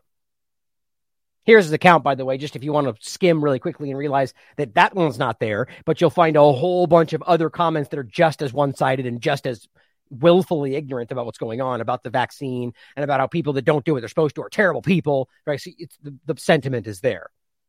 But this brings us to the argument or the discussion of the baffling excess death problem that people like Mark over there want to ignore. You know, plug their ears, stomp their feet, and act like everyone's bad except me as everyone around them dies. But it's all because the unvaccinated with no evidence to back that up. You know, that's how this tends to go. Lockdown effects, the article reads on Telegraph, yesterday, or excuse me, two days ago, lockdown effects feared to be killing more people than COVID. Now, first of all, here's the insulting part about this. What they're doing here is trying to cover up excess death by using an argument that the anti vaxxers used, quote unquote, from the beginning of this, that the lockdown would kill people more so than the than protect them. And they scream that you were an uninformed conspiracy theorist, just like literally everything else they shouted down, which they're now admitting to. How embarrassing. They must see that to some degree, and it must eat them alive. People like Brian Stelter get fired, so you know you know that it's coming down in some degree. But the point is that this is more about the problems that the injections created.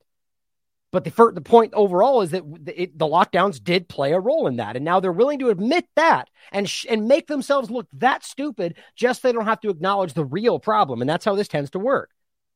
But yes, the lockdowns absolutely added more problems. People didn't get treated properly and so on and so on. But what you're going to notice here is they try to act like the unexplained deaths are because of the lockdowns. But then they go on to say, but yeah, it was cancers and heart problems. Well, okay, then that will be going down as cancer and heart problems. It wouldn't be, we don't know. Right? If you didn't go to get your cancer treated, you wouldn't go in a, a year later and they would be like, we're baffled. they would say you have bad cancer. So that wouldn't go down as an unexplained problem. So it's it, they're they're not even connecting with their their their core argument. Doesn't that show you? I mean, if you're making an argument that's so easily disconnected, I don't think they have much else. But let's start with just the idea of the lockdown and the fact that it's on the telegraph.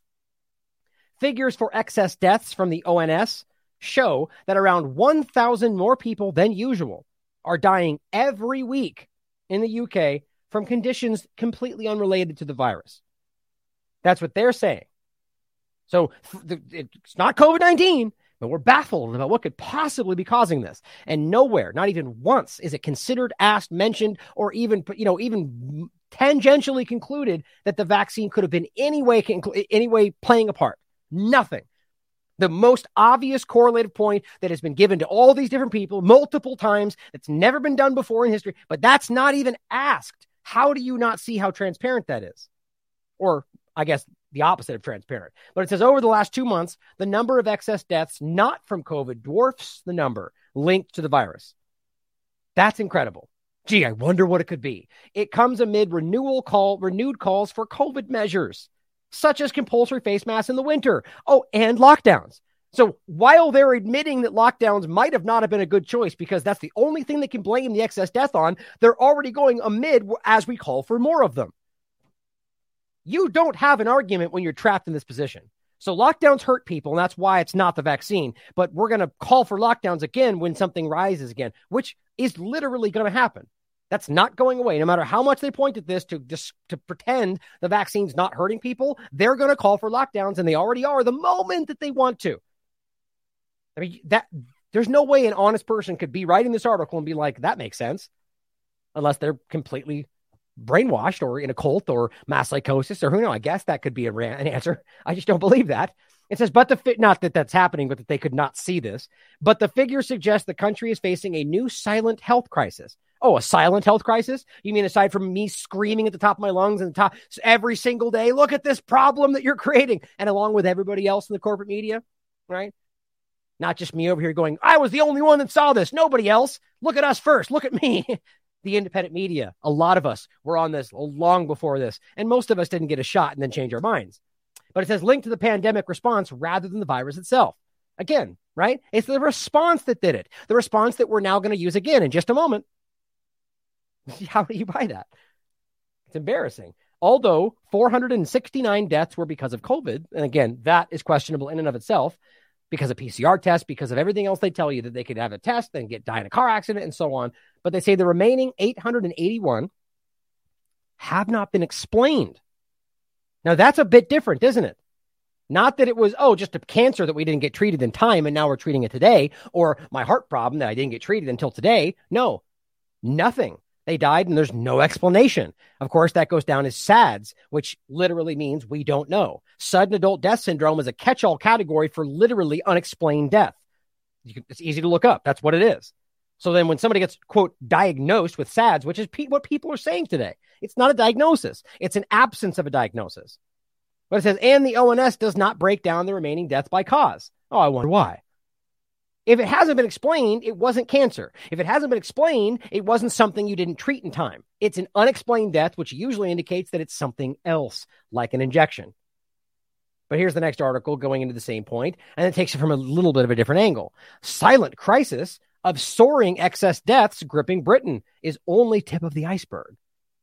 It says that Britain is in the grip of a new silent health crisis. It's only silent because you guys don't talk about it, or rather, only in a certain way. For 14 of the past 15 weeks, England and Wales have averaged around 1,000 excess deaths each week, none of which are due to COVID. Now, think about the timing of when they stopped showing you the data from the UK Health Security Agency that was proving to you, proving to you that this was happening, that the eh, the it was almost three to four times more likely that you were going to get sick and spread it if you had multiple boosters in your body, multiple shots and that the deaths and the risk per 100,000, that the majority was all heavily slanted on the side of the people with the injections. And they just stopped showing you that because they, quote, say we're misunderstanding it. And then, like a blink of the eye later, they go, Whoa, we have all this extra death and we can't explain it. Well, had you not hid the data, well, this would have been an easy transition into, well, obviously that's what this is. But that's why they get, left you a gap of time there where they weren't showing you because they wanted you to forget that the data was pointing in this obvious direction.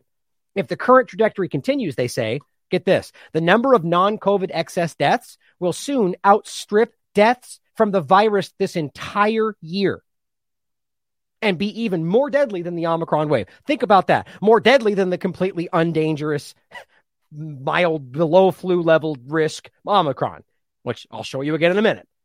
It's only deadly to the people that are claiming is Omicron, but it's actually a vaccine problem. That's the reality based on all the data, in my opinion, of course. But the point is that these are going to outshadow even the COVID death they're claiming. And that's using PCR test manipulations and everything else and combining flu and pneumonia.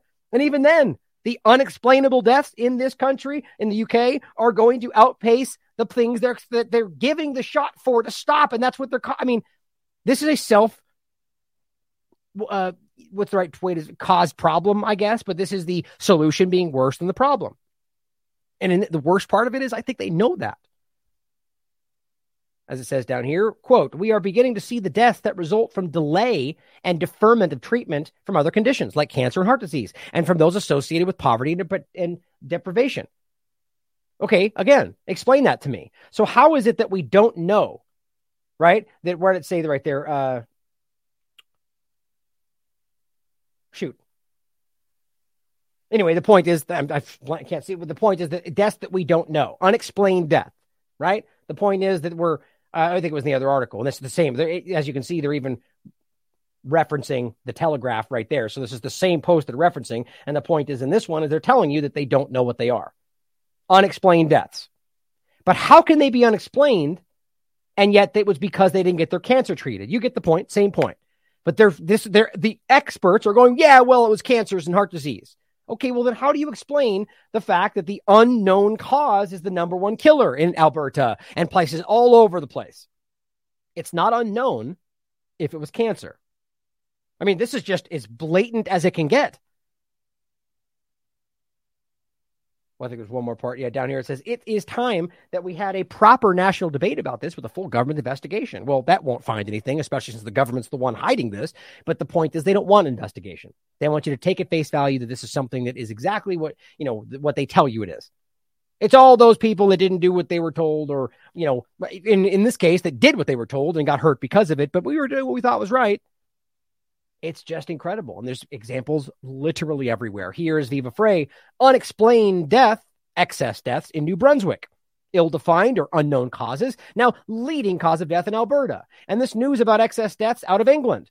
It's a mystery, an absolute mystery, a mystery that people were predicting two years ago crimes against humanity. It's just that blatant.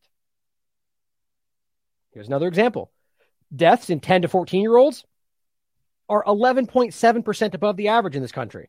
This is UK still. 30 to 34 are 11% above average.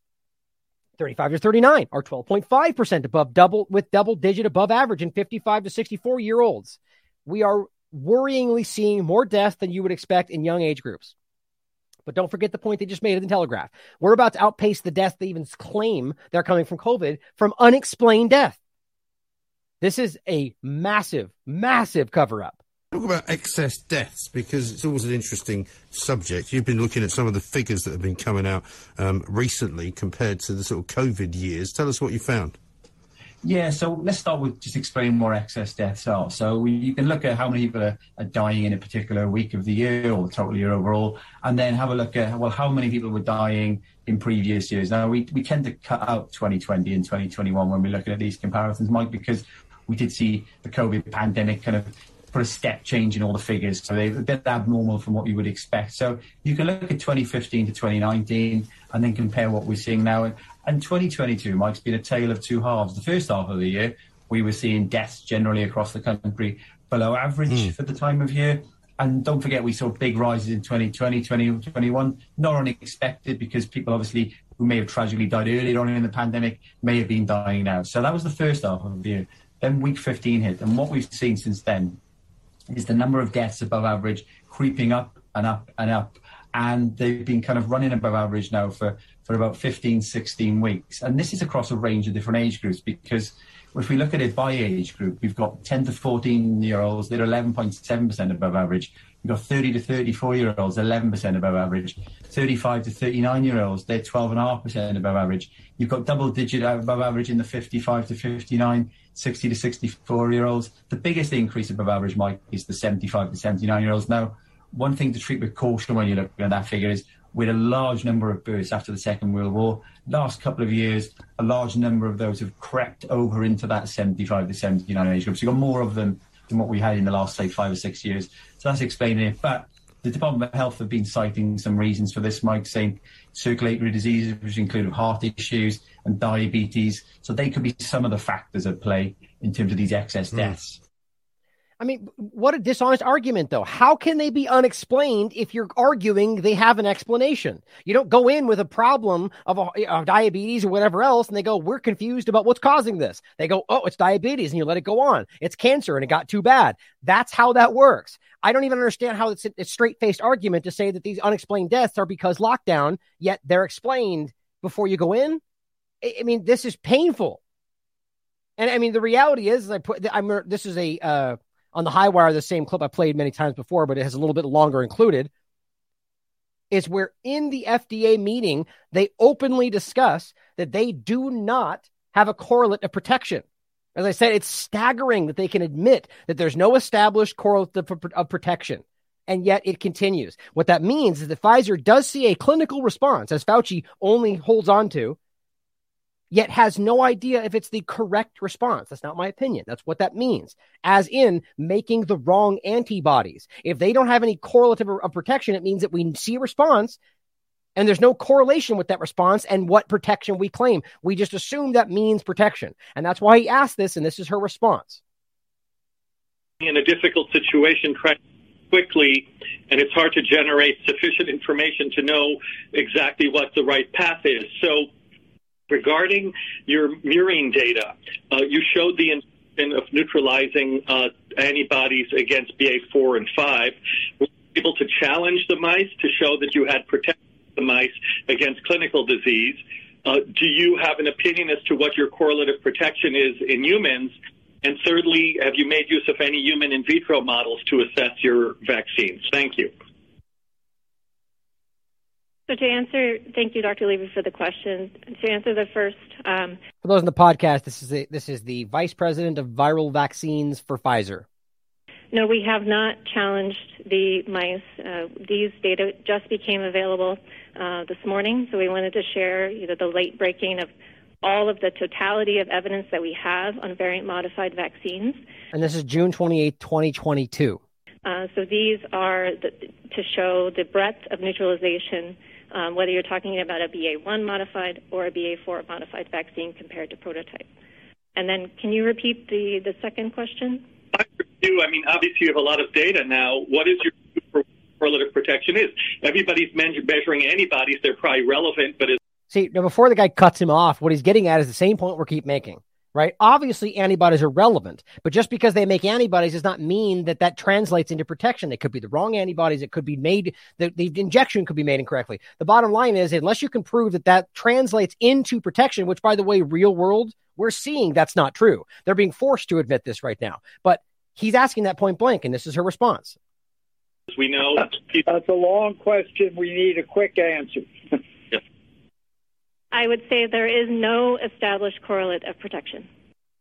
My God. And by the way, just since we're talking about it, here's another clip from the same uh, discussion in the same meeting where they admit that they don't really even know how the vaccine works. And this is not being made up, guys. I know that's crazy to hear if you're just stepping into the conversation, but listen to them for yourself. And this is you can look this up on their own meeting website or on the on YouTube or wherever else they post these meetings. I had the link in the first time I played this clip. How should we think of micrograms in terms of the amount of spike protein that's produced by the cells. Can you kind of clarify that? Uh, obviously, we don't have a complete understanding of the nature of the way that the vaccine works in terms of producing immune response. Uh, obviously, we don't have a complete understanding of the nature of the way that the vaccine works in terms of producing immune response in terms of producing an immune response, which again is the point. It's about whether or not it actually creates the response that they want. In that case, what he's admitting is we don't know exactly how that works, but it does create a response, so we act like we're good. And then that response, though, we don't even use to make sure we can prove that it causes something beneficial, right? So all they have is this, I guess, crapshoot in the middle where they make something happen. they go, good, walk away, we're safe, safe and effective. I mean, that's them speaking. I mean, it's absolutely baffling. Now, the first two clips uh, that I played in that regard were Tim, Tim Truth, the one that found those. You can see his name there at the top. Shout out to that because he's the one watching those and breaking them down. But here's the the fallout in regard to the other things, not just the unexplained deaths, but how about the dramatic increase in all the things that they admit can happen? Super rare, right? Don't forget that. We're admitting super rare, though, but it can cause myocarditis. We know it's not super rare, but they admit that it can. They admit that it can cause Guillain-Barré syndrome. It can cause, cause Bell's palsy, but super rare. Okay, fine. They admit that, even though it's not super rare. The data shows that. But just on the record, they admit that it can do that. Then, totally disconnected from that, we see a 291% spike in Bell's palsy after these things, but totally not the same reason, though, right? So it can cause it. And here we see this massive increase after you administer these things around the world, but they're not connected, you conspiracy theorist. Now, I'm not saying I can prove that's the case, but how can you act like nobody is that it's okay that nobody asked that question? Here's the breakdown 279% spike in miscarriages, 487% spike in breast cancer, 551% spike in Guillain Barre syndrome, 269% spike in myocardial infarction. 200, 468% spike in pulmonary embolism, 291% spike in Bell's palsy, 437% spike in ovarian dysfunction, 680% spike in multiple sclerosis. We did it. We finally beat COVID, even though that's not actually even what happened. As they put, this is what success looks like. And then, yes, of course, I did make sure I found this because it's not going to just show you a meme picture because that's not what we do on this channel. But here is the actual link to the actual DMED data, which you can prove that comes directly from the government that shows you that this is happening. These are your increases. Now, you can argue that it's totally unrelated, must be the lockdown. But then you have to admit that they're telling you that these injections can cause these things. So at the very least, it's part of the problem, right? Not according to them. And as Sean points out, and I, I see these days, I see you never know. This could be a parody account for all we know. But I do know people are out there that do hold these opinions. He responds and says, Yes, awful. Almost all caused by COVID. Pretty obvious. Luckily, most people get the jab and are not also dead. Oh, good. So it just stops you from dying, except when you die, though. Those don't work. Good thing I had injection. I didn't die twice. The point is that these are arguably, according to people in the narrative, that all because COVID 19. And by the way, those things are there's a couple of these have connections with some peer reviewed science, but there's an overwhelming body of evidence that shows you these things are very clearly connected to the injection. But see, we lean into the undefined and ignore the peer reviewed, of course, because that's science, right? Only in COVID clown world. As Peter McCullough also points out, they skipped mut- mutagenic testing, of course, because that's safe and effective, right? And now are known are, are known to be long lasting in the body with spike issues in the tissues, which we've already talked about. It's not doesn't go away. It's not only in the arm. These things are circulating your body and they continue to be produced, and it goes on for a while, within 24 hours. And he goes, it's in your tissues with uh, with uh, more than a year. And now this this study described in silico uh, page 53 and this other these inter, other inactions he's referencing the point is simply that recurrent cancers after taking them every six months is a bona fide concern and here's here's a you can type this in if you want to look it up. New and recurrent cancers after studies suggest immune changes. Now, there's an endless amount of research coming out now showing you this stuff. And it's not just cancers, but it's the fact that these things exacerbate all sorts of other problems and destroy your immune system, which then also lead to other problems, which they also dismiss as not related. Now, here's what Fauci had to say. Now, this, uh, by the way, let's, I forget the date. Let's see, make sure we get the date on this, at least when it was posted, is January 2022. Now, here is something that's going to upset you, first of all, in regard to how they dismiss the VAERS data. They blatantly lie to you, and it's absolutely insulting to your intelligence. But as this person says as well, a full display of dishonesty is criminal and infuriating.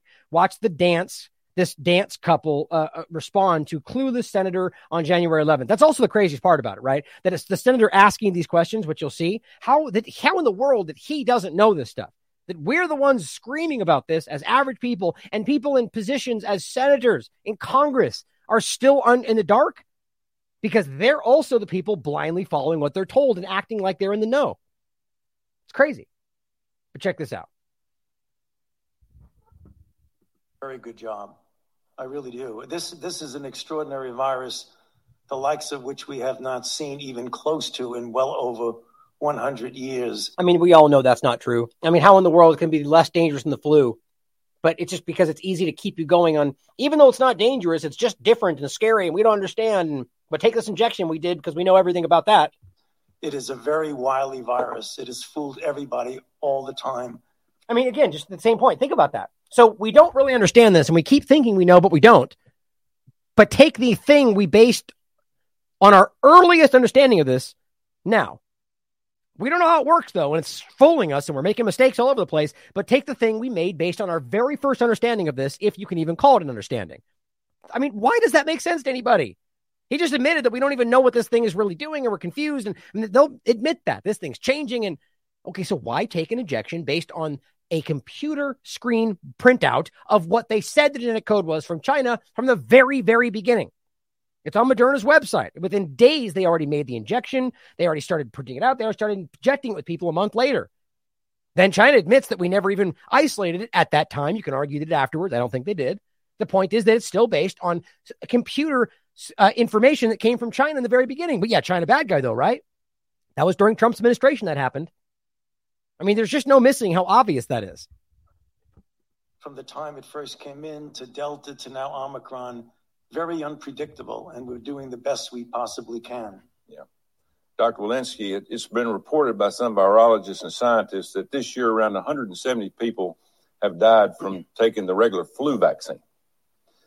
The Vaccine Advisory Adverse Reporting System reported that the number of people dying after or following the COVID vaccine is actually in the thousands. Now, this is what I'm hearing. wow. I'll give you a mm-hmm. chance to refute that or confirm it here. You know, is this true? Are we having that many people die after taking one of these vaccines? Senator Tuberville, thank you for that question. The vaccine adverse event reporting system is a mandatory system of any adverse event that happens after being vaccinated. So if you get hit by a car tragically after getting vaccinated, that gets reported in the vaccine adverse reporting system. Guys, let me say it now. Th- that is 100% false. 100%. Now, is it possible that some overzealous doctor could do that? Of course. You can write whatever you want. But the point is, these doctors today are barely even reporting people that are collapsing in front of them. We've seen this left and right because they're afraid to be called out for things. They're afraid to lose their job. They know they're not supposed to. The bottom line is they're bare anything happens after 15 minutes. Or how, how about the fact that most of these aren't even happening in a doctor's office? They're happening at Walgreens or the Waffle House. We've seen all these ridiculous circumstances, or in the parking lot where they're administering injections and they'll have no way to treat people. But are we really going to pretend that that nurse attendant that barely knows what's happening is going to care about an, how they even know if they get in a car accident? I mean, I mean, think about the logic breakdown there. How does the doctor know they got in a car accident? Are they going to call the doctor and say he got in a car accident? It was the vaccine, and they're going to and they're going to go, oh, okay, I'll write that down. No, they're going to be like, no, it wasn't. You you could call you could say that he had a rash half the time. They go, probably not. I mean, it's just so willfully dishonest. And then how about you ask the same point in reverse and say, well, are you going to admit that's what you're doing around COVID cases and COVID death? Well, no, no, no. They won't say that. People have because that is what's happening. This is a blatant lie. The reality is, and even if that is the truth, but I'm telling you it's not, the truth is that they know that it's only 1% of the total. So you can't just downplay it and act like, no, it's not true. The whole point of the system is that it's an underrepresentation and that you don't have to prove them. As the UK said in 2006, it's just a signal. If you get enough of them, whether proven or not, it's enough to shut these things down. They all know that, and they're running scared from that easily provable fact.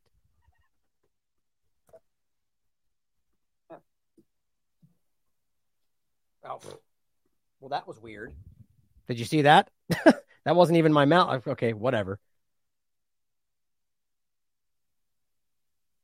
People die after taking one of these vaccines.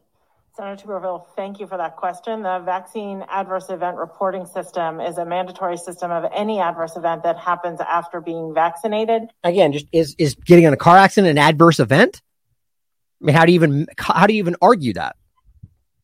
So if you get hit by a car tragically after getting vaccinated, that gets reported in the vaccine adverse reporting system, the, the VAERS system. So the vaccines are incredibly safe. They um, protect us against Omicron. They protect us against uh, Delta. They protect us against COVID. Isn't it funny that that's clearly not true, right? So here she is lying about something else and just pushing the same old mantra. Look, this is January 11th. A lot has changed now that it's August and that they're being forced to, well, yeah, vaccinated people and unvaccinated people have the same guidance. You know, it doesn't stop transmission literally at all. Not some, not a little, not at all. And in fact, it has dramatically increased risks of all sorts of other things we won't talk about. They're, they're not admitting that just yet but it doesn't to protect you against Delta. It doesn't protect you against Omicron. That's a fake news story. They're spreading misinformation. And guess what? It's been exposed that she knew while she was sitting there that she was lying to you. They don't protect us against every other form of mortality out there. Do we keep? Uh, Wait, who, who's even saying that? I mean, see, why, why? See, that's her. That's her trying to drill in the idea that people go out and die from other things, and it gets called in. In you know, you know what's by, by the way, on a side point, you know that they did actually argue that? There's been actual studies, and even the CDC referenced it about the fact that it lowers your overall mortality risk in every other sense. That was an actual discussion. but but she contradicts that argument now to make something else because nothing is sacred to these absolute liars. Numbers of people that died following taking a COVID test from taking this vaccine. Do we have any idea? I'm just asking. I'm sorry. Those who have died after taking died COVID following test? taking the vaccine. Is there any number count? Do we keep records on that that died of just uh, from Absolutely, yes. I, I couldn't give you the, the absolute number off the top of my head, but our staff could absolutely get back in touch with you. Oh, so a hearing literally about these injections and whether they're dangerous. You know, I don't, I don't know. Off the top of my head, not sure. Well, it's the VAERS system. That's what that is, and that's how. And the point is, they're not proving or verifying any of them. So that's why she's going to say she doesn't know. I'll get back to you because she's going to say whatever couched arbitrary number they decide to say when the reality is that they don't know because they're choosing not to look, which is what Steve Kirsch has already proven. They're choosing not to do what they need to do in any context to prove whether or not, or even indicate whether or not the vaccine was included. By not doing so, they're making sure they don't see anything the vaccine was included with because it ends up being, guess what? Unexplained. That's the proof. Unexplained. We don't know. SADS, make it SIDS, make it SADS, make it the, the top killer, unexplained death. That's what all this amounts to. You know, Dr. Fauci? You have any clue on that? About how many died after? Hundred? I don't know the number, but I think it's really important for people. You can. So you don't know how many people are dying, but you're pushing it anyway, though. Microphone. I'm sorry. I don't have a number, but I think part of the confusion is that when you do a reporting, if you get vaccinated and you walk out and get hit by a car, Oh, the same argument. that is considered a debt. I mean, that's So they've clearly trained this into them. There's clearly a talking point they know they're supposed to say when this question gets put to them, even if you're repeating the literal same line that you just heard her say, because that's all they got.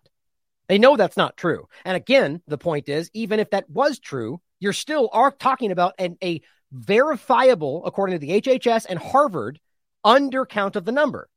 So the fact that the way they dismiss this, it just doesn't get more dishonest than that. They know that. It's like Fauci arguing that natural immunity doesn't mean anything today, except you can see the clip of when he said that's all that matters. This is a dishonest person at the core of this discussion. Now, here's just, by the way, the clip, the, the, the link to before they came. Oh, actually, this is the one after they came out with it. The day before they did their mea culpa, which, by the way, I'm really mad at myself for missing this typo.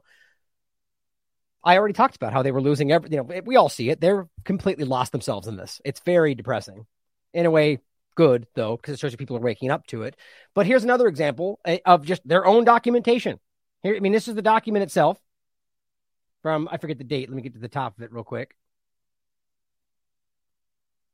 It was December 10th, 2020. Okay, the FDA documentation. And as this person points out, can, they were considering the, this is replying to a discussion about uh, oh, discussing uh, Djokovic and tennis and so on, and being punished for having it. He said it's astonishing, really, that he was punished by it, considering the jabs were never trialed to stop carriage, shedding, i.e., transmission, the basis of the mandates. And we know this. It's not news, but it's just interesting. Thank you, Thomas, for pointing this out that they knew. And this is just one of the many examples that show you that they knew from the beginning that it was never intended to stop transmission, despite them lying to you about it. And here's just the point directly from the FDA documentation it says the FDA did not ask in its guidance. And Pfizer has present has presented no evidence in its data today that the vaccine has any effect on virus carriage or shedding which is the fundamental basis for herd immunity. So this is the FDA going, that's not going to work.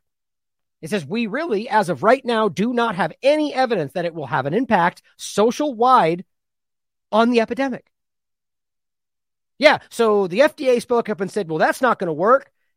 And people like Patrick Moore got shuffled to the side and they shouted everybody down, pushed it on everybody, forced it on your children. And now they go, oh, looks like it doesn't stop transmission. Guess what? We just figured it out. They lied. They lied then, they lied throughout the middle, they lied now, and they're hoping you don't notice how criminally they lied to you. They knew from the beginning. In fact, they made sure, in my opinion, that it wouldn't even get looked at in the studies because they knew that maybe they didn't want it to. That's what we need to start asking, right? FDA documentation, we knew that it wouldn't stop the anything. It wouldn't even have an, an impact on what we're saying in regard to the epidemic, which later be, became called a pandemic. I mean, my God, and again, guys, we knew this already. This is just one of the most recent ones. Vaccine shedding specifically, and this is in the context of the spike protein, is proven. The science is very clear on this. And we've talked about it many times if you want to go through and look at our old discussions. Vaccine shedding data, vaccine shedding evidence, or rather just COVID vaccine shedding. And I know oh, this is the one that was censored by the, the CDC personally called out and asked Twitter to censor, right? Very real, obvious reasons why. Now, here's a study that came out from Thailand. pointing at something we all know that this incredibly obvious, overwhelming risk of myocarditis is catastrophic and it's happening all over the place. And of course, they put the study out. All they do is oh, the unpublished study by COVID vaccine side effects for teenagers been misrepresented online. Oh, according to the, the opinion checkers. Well, was it? Well, no, in my opinion, not even remotely. But I'm to, in the interest of time, give you this thread to look at from uh, Anish Koka, MD, saying the Thai myocarditis study has been fact checked by Associated Press, Reuters, and the fact check is shocking, missing some context. Now you can read through this, and the bottom line is that it's there's very important points that are being omitted, but most importantly, it's a very small study, 300 people, I guess, but there is so much science around this that show you the risk here. And even the even if you argue it's a small risk, that there's no such thing as mild myocarditis. Before COVID-19, myocarditis was immediately life threatening. Doesn't matter how how small, how large, how long you've had it, that it's immediately rushed to the hospital. You might die serious in any context. But COVID 19 came along. Oh, that's just for small things. No big deal. Let him go back to school. Let's just install defibrillators at children's hospital or children's parks. As somebody online tried to argue, well, their grandparents go with them sometimes, you conspiracy theorist. like I said the, on the tweet, think about the willful ignorance it takes to go, well, old people go sometimes, so that makes sense. By that logic, we should put defibrillators literally everywhere on the planet because old people may go there, right? That's the kind of broken logic you're finding people that want to dismiss the reality in front of them. But the point is, there's a lot of missing context. I know, shocking. But just to cut to the chase, there's an old article here that makes a really important point, old study about the connection between the collapsing athletes, collapsing children, and the thing that they have admitted this injection can cause. Now we've already shown you the connection between just heart problems, cardiac arrest, and these and and the collapsing anything. But this study, as he points to, as he says, there is a concern that exists from pre-pandemic times that subclinical myocarditis, the very thing they tell you this vaccine can cause, may be important with regards to sudden cardiac arrest. What do you know? Well, well, I, let's, let's show you first since we're there. Sudden death from myocarditis in young athletes. Well, look at that. There's your missing piece. Several studies have noted the frequency and importance of myocarditis in sudden and unexpected natural death in children and adolescents. What a shock. So that means that the fact that this injection, verifiably, even at the admission of the government, no matter how rare they claim, can cause myocarditis, which, by the way, then means that this, according to this massive Mayo Clinic study, myocarditis is a leading problem in why you have random, unexplained young athletes dropping. Okay, that's a conversation that was had. Now let's turn around and acknowledge, not connected to the vaccine, of course, but this massive issue of unexplained young children collapsing. Is it is it impossible for us to connect those conversations? I mean, it would be pretty willfully ignorant to not go, wait a minute, we just established a connection between those two things. Nope, not in COVID clown world. We're not allowed to turn around and go, look, that's connected. That means myocarditis, which they said that can cause, can lead to these people collapsing. Nope, it's got to be SIDS or SADS, which means we don't know, which means it's anything but, which means put your head in the sand and stop paying attention to the fact that this dangerous thing is killing your children. God, it makes me mad. He says this is the whole point of doing small surveillance studies after admission of vaccines to look for cardiac injury. He says to summarize, the preprint of 300 children finds elevations in the sensitive biomarker of cardiac damage, death, and are elevated two times to 40 times after the second dose of Pfizer. It's undeniable what's happening and they're hiding it from people. The only people out there that are willfully hiding from this are people that don't want to admit that they hurt their own family or that they put their own lives at risk or that they don't want to admit they're wrong. I don't believe that's most people even remotely. But what we need are people out there that are starting to open their eyes to this to stand up and not be afraid to say it. Because God dang it, guys, this is right there in front of you. They are hurting children right now. Right this moment, there are kids being forced to be injected because their parents make them or because the school says so. And that's what's happening to them. And it makes me very sad. Three children are hospitalized, and every everyone appears to recover completely, but long-term prognosis is unknown, and that's the main point. As we just talked about, the idea of the two years later, right? that people will have these problems and in this exact context will just two years later have sudden death. That was in previous studies around this exact discussion, peer reviewed. That's why they act like 15 minutes later, nothing else counts. Ah, it makes me so sad. But read the thread for yourself. This is doing great work. Actually, oh, I am falling. Okay, good. But we need to see this even at a surface level. Their own narrative exposes how broken this thing is. One message that needs to cut through all this. The vaccines are safe. I got my shot. I did. I got the Johnson and Johnson uh, one-shot vaccine. CDC saying people should not get the Johnson and Johnson vaccine. I know there have been reports in the past few days about a few people in a few different states feeling bad after they got a Johnson and Johnson shot. Reports of a possible rare disorder, including blood clots, found in six women.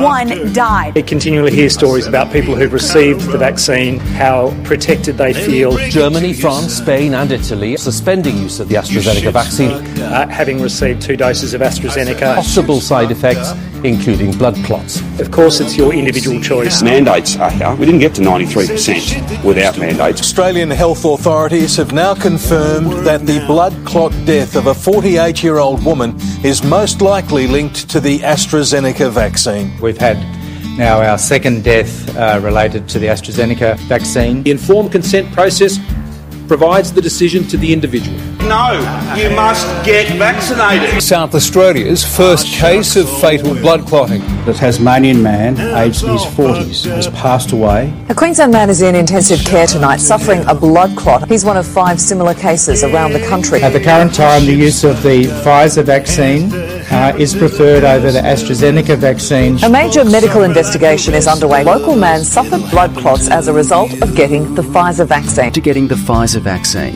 Diagnosed with severe pericarditis. The CDC has new guidance. Waiting longer might reduce the risk of heart inflammation called myocarditis. Before these vaccines, myocarditis was a freaking medical emergency. Is it just me, or is it bother anybody else that these people keep squeezing their way into the independent media? They're not independent. Drew, Drew, Dr. Drew is not. I mean, for crying out loud, this guy's been toeing lines that are very dangerous and been. And I'm not going to say that these people can't recognize and start uh, and start reporting the truth. There's a, there's examples of that all over the place. I often reference Alison Morrow. I think she does outstanding work. The point is, these are people that were once in the corporate media.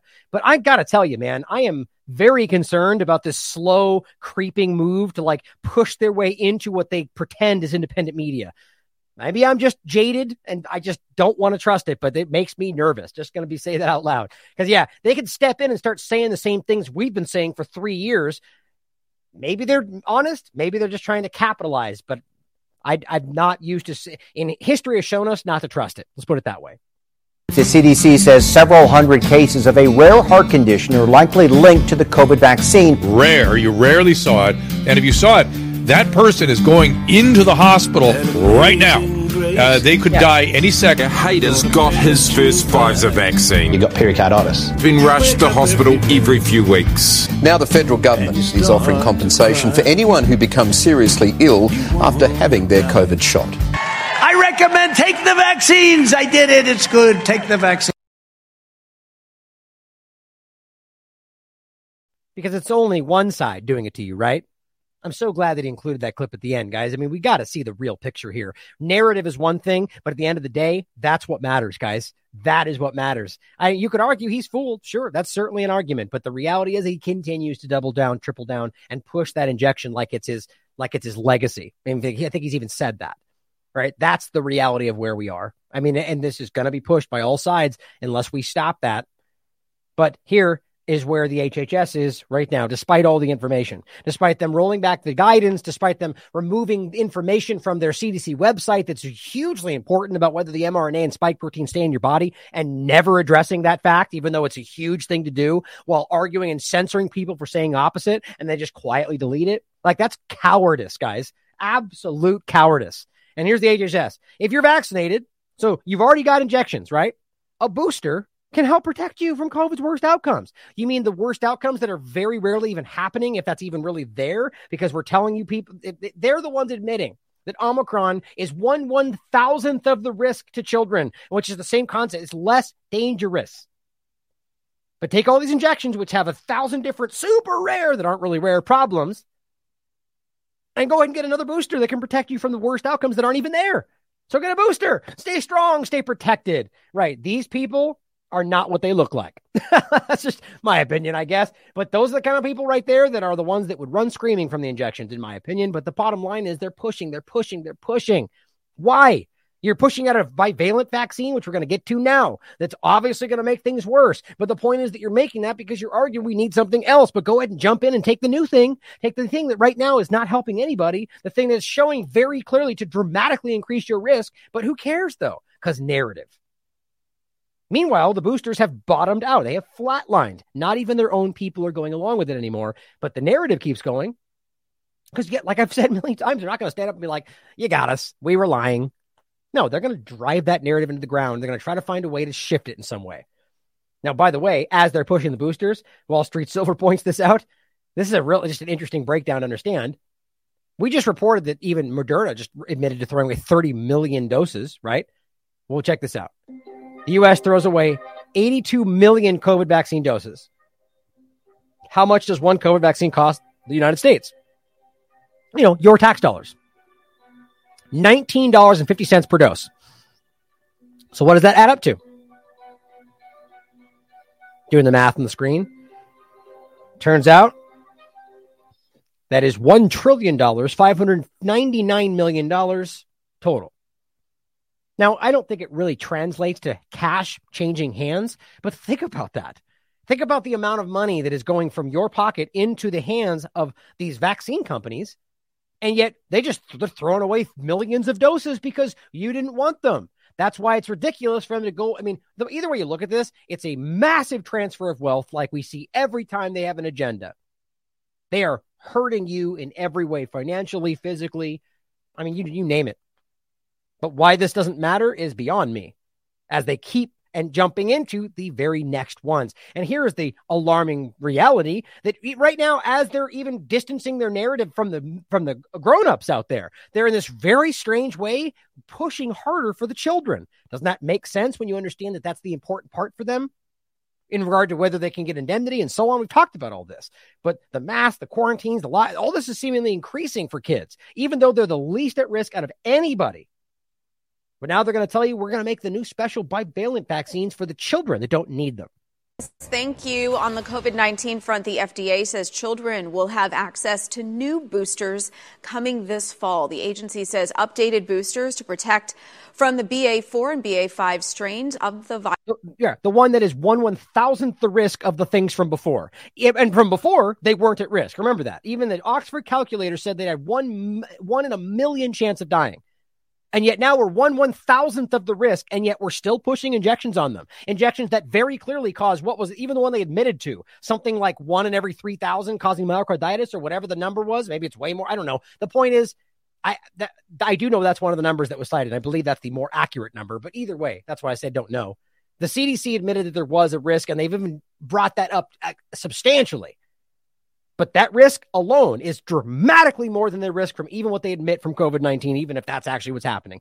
How do you explain that? That's not benefits outweigh the risks. That is take extra risk for the idea that this is benefiting you, even though it's not. There is no such thing as mild myocarditis. And the reality is you're causing this in children and then acting like it's SIDS or SADS or anything else under the sun. This is absolutely sinister. Virus will be available by next month. However, the FDA has not said what ages will be eligible for those boosters or how long kids would need to wait since their last booster to get these shots. Ah, their last booster. Okay, good. So we've now given them five, four shots. What you know? What? Just unbelievable. Now here is the main, the, one of the main, main parts of today that I think is really important. August twentieth came out today novel bivalent COVID 19 vaccines. What does common immunological sense predict in regard to their impact on the COVID 19 pandemic? Now, this is Geert Vanden Bossche. This is the guy that's a former Bill and Melinda Gates expert. Okay. And he is a highly credentialed expert. Here's what he has to say. Bivalent mRNA booster candidates have been developed as a next step in the development of COVID 19 injections well, he says vaccines, but I, I'm, I don't believe these are, even by any definition or any stretch of the word, to combat the virus.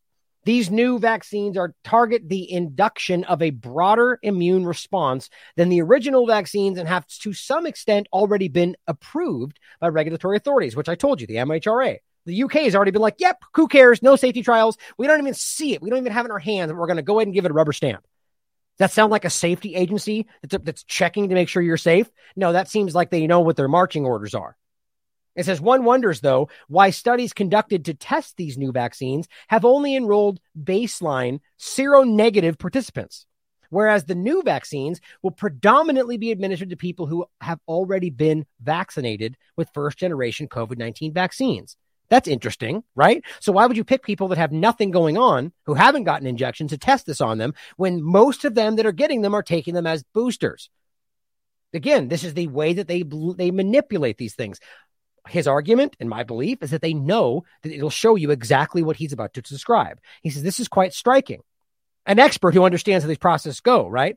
He says, as usage of these updated COVID 19 vaccines to fight dominantly circulating Omicron variants in previously COVID 19 vaccinated populations is highly contraindicated as it violates all basic principles of vaccinology.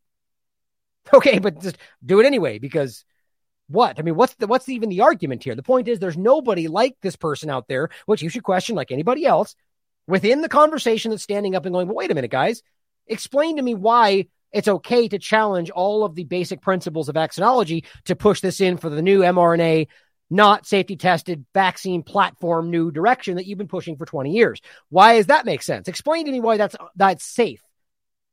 Nobody's doing that because they don't want to do that because this kind of person says this and they get called a conspiracy theorist. There's a lot more to read in here, and he gets into very scientific discussions of why it's happening and so on. He links to scientific studies. Read it for yourself. But he says immune responses in healthy vaccinees not only sideline the innate immune response, but also prevent APCs from inducing new adaptive immune responses, either by blocking AG uptake or preventing AG presentation by killing professional APCs after they've lost my place after they've internalized the vaccine derived S antigen as previously illustrated. Consequently, the immunological effect of vaccination in thoroughly COVID 19 vaccinated subject is much different from that of a natural infection. Now, uh, hold on, it was the APCs. We're talking about antigen presenting cells. Now, it goes on to say, this implies that the immune response of a COVID 19 vaccinated person cannot rely on conventional AG presentation to enable immune recognition of, of new S spike associated epitopes unless the virus breaks through in the host's immune defense, facilitated by short lived, uh, uh, the, uh, I'll, get, I'll grab it a second, the antibodies, but it's IE antibodies. Uh, however, increased frequency of reinfection leads to a reduced likelihood that the virus will break through the fragile uh, TH independent immune defense of vaccinees. The point is that unless you have any semblance of some kind of natural response, it doesn't work.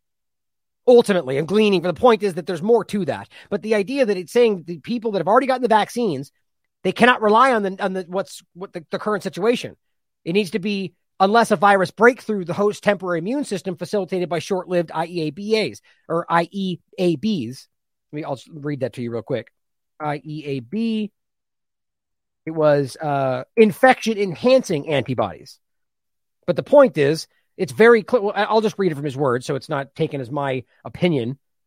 He says this in turn will lower the chances for the vaccinees, those taking the injections, to generate natural immunity against any new variant. Well, look at that. In fact, the injections you're giving are the reason that they're not fighting off something new. But the point is, natural immunity has been shown in every possible peer reviewed study you can find to be lasting, durable, and robust, even creating antibodies to variants of concern, including Omicron. According to this vaccine expert, he's telling you that what they're doing is increasingly driving them into a position where it's hurting them more and more and more. And and and it goes on to say, or for that matter, uh, it won't generate natural immunity against any new spike-derived vaccine vaccinal agent, antigen, excuse me, i.e., regardless of the antigenic characteristics of the Omicron subvariant it originates from. Here's the ultimate conclusion updated COVID 19 vaccines comprising new mRNA or protein derived spike associated sequences of one or more Omicron subvariants will only further de- deteriorate the already dire consequences of the COVID 19 mass vaccination. So, to be clear, his opinion is very obvious that the vaccination, the mass vaccination, is destroying people. Like it, that is that is what is hurting people, and I, I would argue that's what's being called COVID nineteen. But the point is, these new ones are only going to dramatically make that worse. the uh, COVID-19 mass vaccination, this is abundant cell surface expressed and or free circulating spike protein will cause a unilateral and potentially protracted recall of the infection enhancing antibodies without priming and neutralizing antibodies against new Omicron specific antigenic sequences in the vast majority of healthy vaccinees. You are literally creating the problem by giving them this injection, according to this expert. Think about that. Whereas the purpose, he says, of these novel vaccines is to enhance protection against continuously evolving variants. They will have exactly the opposite effect in that they will enhance the evolutionary dynamics of the virus. Guys, this is the same leaky virus discussion or leaky vaccine where the argument might have been that this was meant to hurt, only hurt people that didn't take it, but it's it's backfiring.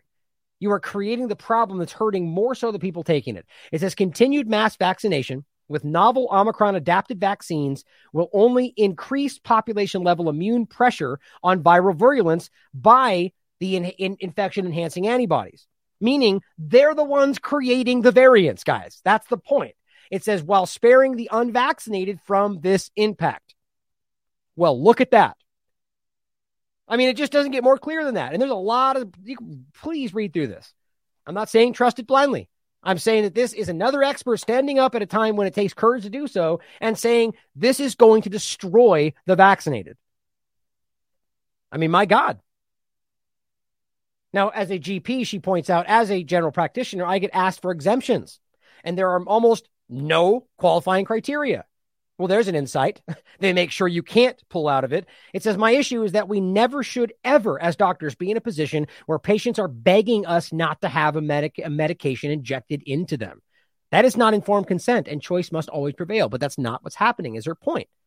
This person's just pointing out after AstraZeneca killed her father that the point is they got forced into it. And they, this is not informed consent. We're watching the breakdown, or rather the destruction of any semblance of what we thought was informed consent before this and they're going to do they're built the same thing as they give you a brief pause and point at monkeypox and whatever else. These bivalents are coming. Now just a side note germany in germany they, they reestablished the mandatory measles vaccination and saying that that's constitutional. Top court rules. Now to be clear this is something that was already there. They just reestablished this. That think about how crazy it is that we have any vaccination that's mandatory and pretending even in what fantasy world that's constitutional but the reality is that this is pushing them even harder to double, triple, quadruple down on what they want. Take the polio vaccine, take the mandatory measles vaccine because we say so. That's what this is doing, even though most people are pushing back more than ever. This is a, at a point now, you should be questioning whether any of these things are right for you. If you think they're right, then you have that choice. I've never been the one to argue that you shouldn't be able to. That's the same problem in reverse. If you think masks are safe, then you have the right to do that. If you think this is right for your family, then you have the right to do that. But you better own up to when something bad happens, if it does. I believe that we can't trust the science around this stuff right now because of how broken this has gotten. Which is exactly the problem of where we find ourselves today, where the actual science is being bastardized, which I'm actually going to play a clip for you in a minute. Uh, or I think I was. No, I guess I put that off. There's a clip from the HighWire. Let me see if I have that over here real quick. There was a good clip in regard to how science is manipulated, essentially. Yeah, it's right here. I might as well play that since I brought it up. See if it's loud. Important. Yeah, I'll just, just play it right here. Reporting on for many, many years. And this is questioning the science. So it, it, in July 2021, about a year ago, this was reported in the BMJ. It was a uh, it was a commentary. It was by Richard Smith. He was a former uh, head editor at the BMJ, and he wrote this. This is the title Time to Assume That Health Research is Fraudulent Until Proven Otherwise. And he says in there, we have, we have now reached a point where those doing systemic reviews must start by assuming that a study is fraudulent until they can have some evidence to the contrary. I mean, this is like a, a submission statement of what we do here. But this isn't something that just was a phenomenon of the COVID response and all of the bad science that was that was really held up there by these institutions yeah. like the CDC. This has been going on for for years, if not decades. This is a, a article, a commentary by Richard Smith I'm sorry, Richard Horton. He is the editor in chief of The Lancet. And in 2015, he wrote this titled, What is Medicine's 5 sigma? And in there, he writes, The case against science is straightforward. Much of the scientific uh, literature, perhaps half, may simply be untrue. We aid and abet the worst behaviors. Our acquiescence to the impact factor fuels an unhealthy competition to win a place in a few select uh, a select few journals. The apparent endemicity of bad research behavior is alarming. In their quest for telling a compelling story, scientists too often sculpt data to fit their preferred theory of the world. And boy, was that really a, a prophecy, really. Yep. And that's exactly what we've talked about in the before, right? Or, or even the idea from the WHO document we looked at yesterday, right? The argument that in the back or uh, uh what is it? What they call it? Was it not virus illness, but expert, disease experts? I don't know. Disease experts will will basically manipulate in the direction of their chosen field. And that's what we, that's paraphrasing, but that's what even the WHO called out about pandemics. Same point here, guys. And by the way, if you want to look it up on our website, there's an article where it's discussing that exact concept, which it's called p hacking. It ultimately discusses how scientists will kind of take a grouping of data and you know kind of yahtzee it out over and over until it lands in a way that looks like something that can be used or organize it a certain way you know what i mean and that's what happens now that doesn't have to mean dis- necessarily being dishonest but it means that you're trying to drive it. You're trying to find a way that's going to drive funding for your research as opposed to just what's actually true. And that has been completely bastardized into today to being that people will only cover things which they know the government will fund. And now you see politics driving science. And it's the same thing. Now, by the way, that same kind of discussion should be just, uh, you know, you should apply that to Geert Van Vanden Bossche's science as well. The point is, though, it shouldn't be taken at face value. Trust the scientific method, not the quote science, because you don't trust the science. That's anti scientific method. The bottom line is this is what the problem is today, and it's overtaking everything. Now, here is Peter McCullough being asked a question by the, I think it's the editor of uh, the Epoch Times. And the point of this is something we've made many, clear many times to you that even like, look, first of all, we know this thing has never been as dangerous as they've made it out to be. That's a fact. And even less so today But regardless, they were the ones screaming, and this is what I talk about when I'm talking about arguing from within their narrative. They're the ones screaming, this is dangerous. This is hurting everybody. It's super biggest pandemic in our lifetimes. Even Fauci just told that in January 2022. But even while they say that, then when you get sick, they go, come back to us when you're bad.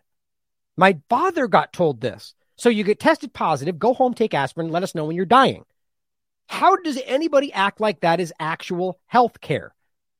right? So the point is, there's a lot of other things you could be doing, but in this case, they didn't do anything but say, come back until you need a ventilator. And here, this is this is the question being put to them. Campaign that came out of the uh, the FDA and the CDC because I know that even after let's say a full year and a half of of a multi-billion dollar ad campaign from the government, I know people that either contracted COVID after getting vaccinated or their family members contracted COVID after getting vaccinated, and they really did not even know what to do with them because it seemed like the government's position was, "Well, wait until it gets so bad that you have to go to the hospital, and then you know they'll take care of you there." What do you think leads to that? Because in theory, again, maybe I'm too naive, but it feels like the, these alphabet agencies should be explaining to people how to stay healthy. Even let's say you get COVID, it's like, okay, well, these are the things you should do. Even like get rest or something like that. But but it's not like that. It's like, wait, hang around at home until you get it sick enough, then go on a ventilator in the hospital. That's what it's right. And then go, oh, we're overwhelmed. Right? How about preemptive care is exactly how you stop that from happening, if that's even what's actually happening. But the reality is, there's always been a general consensus, which doesn't necessarily make it true, by the way, but a general consensus about what you should do in, with a respiratory problem or any illness or your immune system, right? Vitamin D, exercise, eating healthy, you know, all sorts of things that they could, and those are just basic things. But there's also things you could take that are preventative or therapeutics, which they just ignored I mean, I by the way, I just saw another study coming out preaching the the the virtues of uh, you know, not virtues, but the, the efficacy of hydroxychloroquine. So there's some kind of Harvard meta-analysis that said, yeah, very clearly there is efficacy here. But of course, not that one, not ivermectin, not anything until we can break off one sliver of what ivermectin can do and turn it into a pill that actually hurts people and say success. But even then, we still emergency authorize everything, right? we are just in this spinning hamster wheel of nonsense. It's incredible to me. But that's what they did. Go home and get sick and come back, and so we can use that as a statistic. Even though you got injected multiple times, take Paxlovid, come back again in a week. Seem like it's inexplicable. The agencies to this day still have not given America a care plan of what to do when they contract COVID 19. I can tell you the advertising campaign or the public health messaging campaign for the vaccine was built on three fraudulent false claims. The first claim was that the vaccines were going to stop the infection. And if you took the vaccine, you couldn't get the infection. Our president said this. The major liberal media said this. People remember Rachel Maddow saying this on MSNBC. Uh, the second false claim, fraudulent. Real quick point, though. That's why people like Maddow continue to, quote, succeed. Because just like Neil Ferguson, they lie in exactly the ways they're needed to. That's my opinion. I can't know for sure whether she knows that or not. But I mean, come on, you don't say something so blatantly wrong or continue to push the entire Russia Gate hoax right into the ground and yet get promoted unless that's what you were paid to do. Claim is that it would block transmission. If you took it, you couldn't give it to anyone else. And, and that became so obviously not the case that our CDC director came out and said that and said, listen, it doesn't stop transmission. The final false and fraudulent claim is that the vaccines make it a milder illness. Right. That they reduce hospitalization and death. And I can tell you, Thank in randomized clinical trials, in order to make that claim, a randomized trial would have to be done, and there's plenty of patients to do this, where the vaccine indeed reduced hospitalizations and deaths. It hasn't been done. The signal hasn't even been there in the randomized trials where that's not a primary endpoint. And now we have data flooding in from Canada, Europe, South America, Israel, showing the vast majority of patients in the hospital are fully vaccinated. In fact, the unvaccinated are having much milder syndromes, not ending up in the hospital.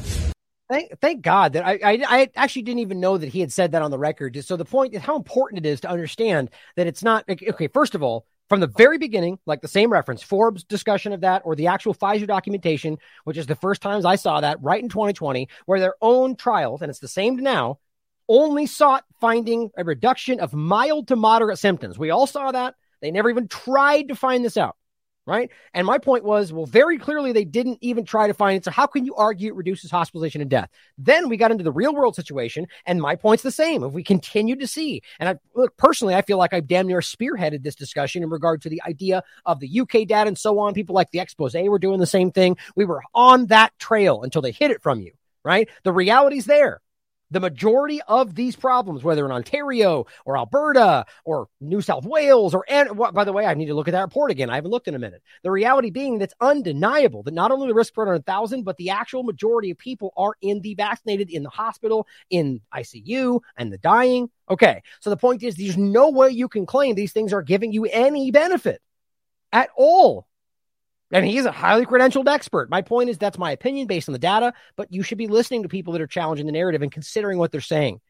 Because it's not, I, even the people that are now walking that line and going, well, they have some effect for people in the middle. I mean, they might believe what they're saying. I just don't believe that anymore. But I do think a lot of them are trying to edge their way into that kind of quasi middle so they, we forget about how much they push the opposite. Even people in the independent media.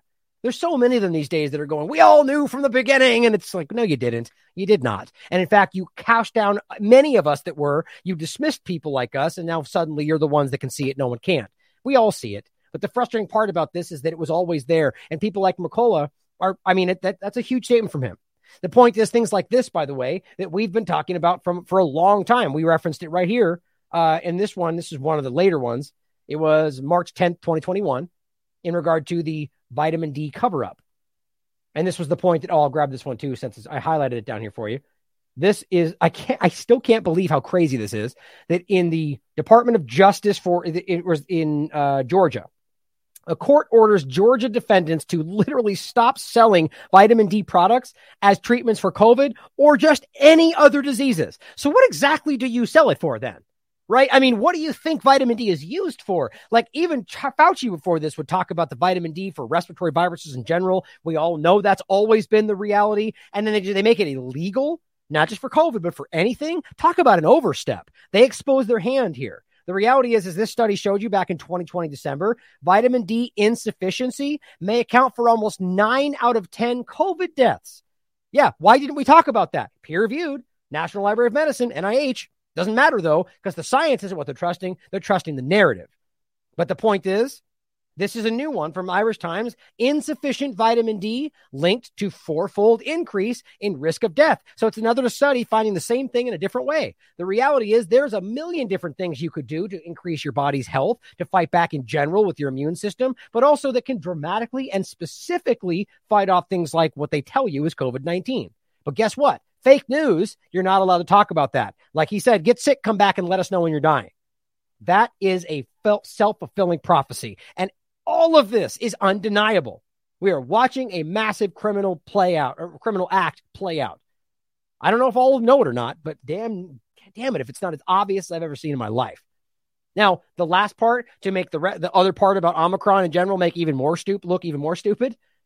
Guess what, guys? New study to end the show today. Over half of people they claim infected with Omicron didn't even know it.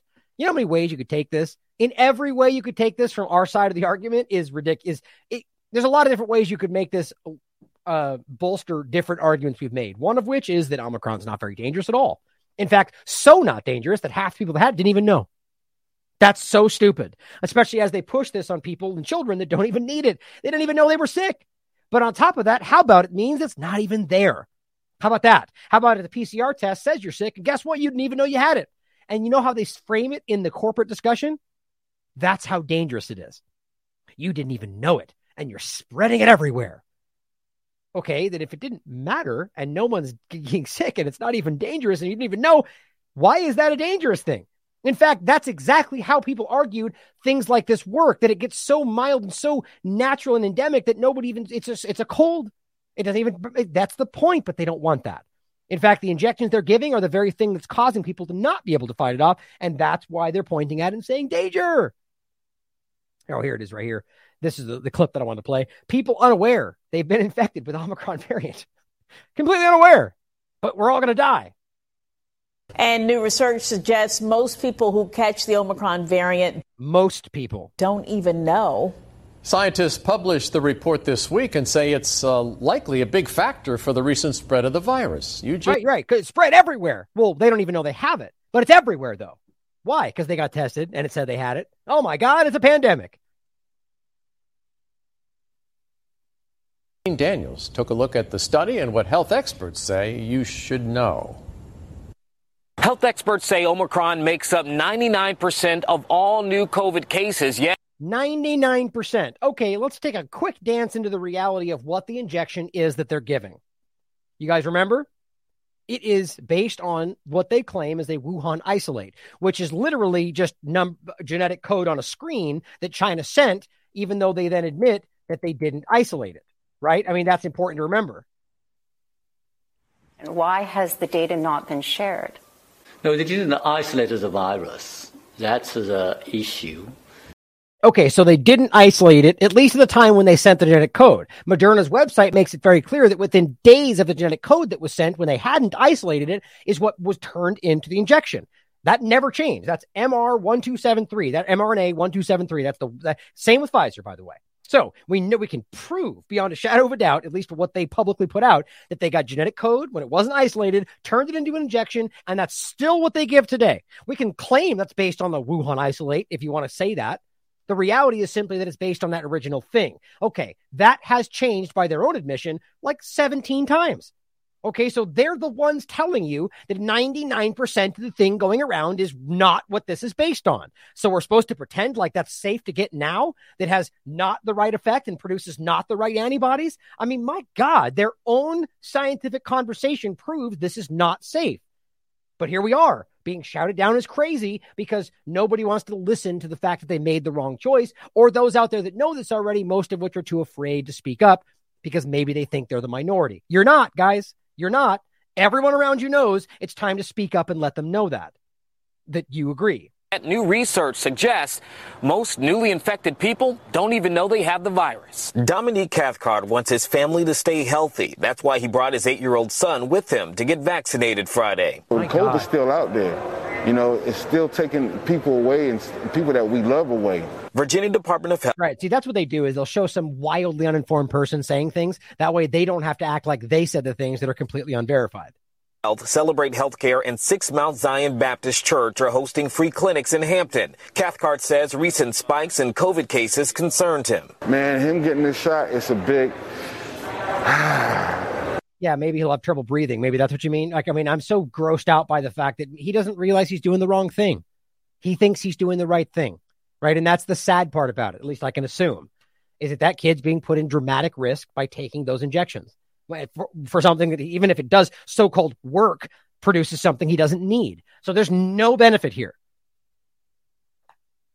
Just a relief, man. But a new study released this week doesn't make him feel more at ease. Research published in the JAMA Network reveals 56% of adults are unaware they carry Omicron. Now, how about this too? Don't they, don't forget that 75% of the children in this country, if they claim have already gotten sick. So that means they, even if they do get, they're not even, they're not even potentially in danger because the natural immunity has been shown by every study to be lasting, durable, and robust. I mean, the facts just keep spinning around this. They can't run from this anymore. That's why they're just, I, I don't even know what they're going to do next, guys, but this is a house of cards that collapsed a year ago and there's just pretend it's the emperor that wears no clothes, right? That's what we're staring at right now. Health experts consider Omicron and its subvariants to be the most infectious strain.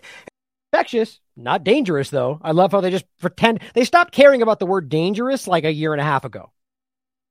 And researchers say this study suggests lack of awareness may be a key factor in the spread of the virus. Um, it's very important to um, to understand that the, the risk is still there. Chesapeake's public health emergency manager, Cherry Tucker, says people are more comfortable now considering symptoms appear less severe and hospitalizations are down.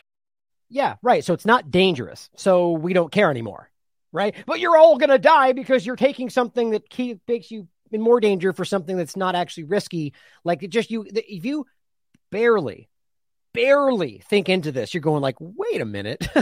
okay, so you know, it, it, just doesn't connect. Like unless you're scared out of your mind and willing to take whatever's put in front of you, people aren't buying this anymore, and the numbers show that.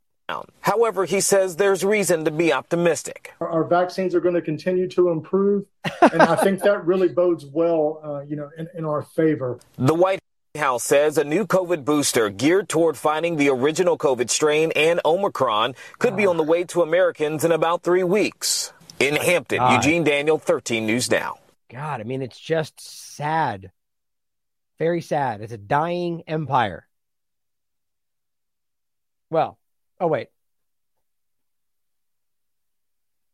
Oh, that's right. Okay, so that, that that's all it was. I, I was confusing. I thought this was an old study I did, forgot to remove. So this is the study they were referencing. It's from August 17th. Awareness of SARS-CoV-2 Omicron variant infection among adults with recent uh, COVID seropositivity. And the bottom line was results of the study suggest that more than half of adults with recent Omicron infection variant were unaware of their infection status. Now, oh, that's right. I forgot to point this out. Let me play this again real quick. This part of it is real. Is this is one of the ways they manipulate people that are aren't paying attention. Uh, where was it? Right here. Researchers. Not that one. Hold on. Did I remove it already? That's strange. Well, here, let's go back to this.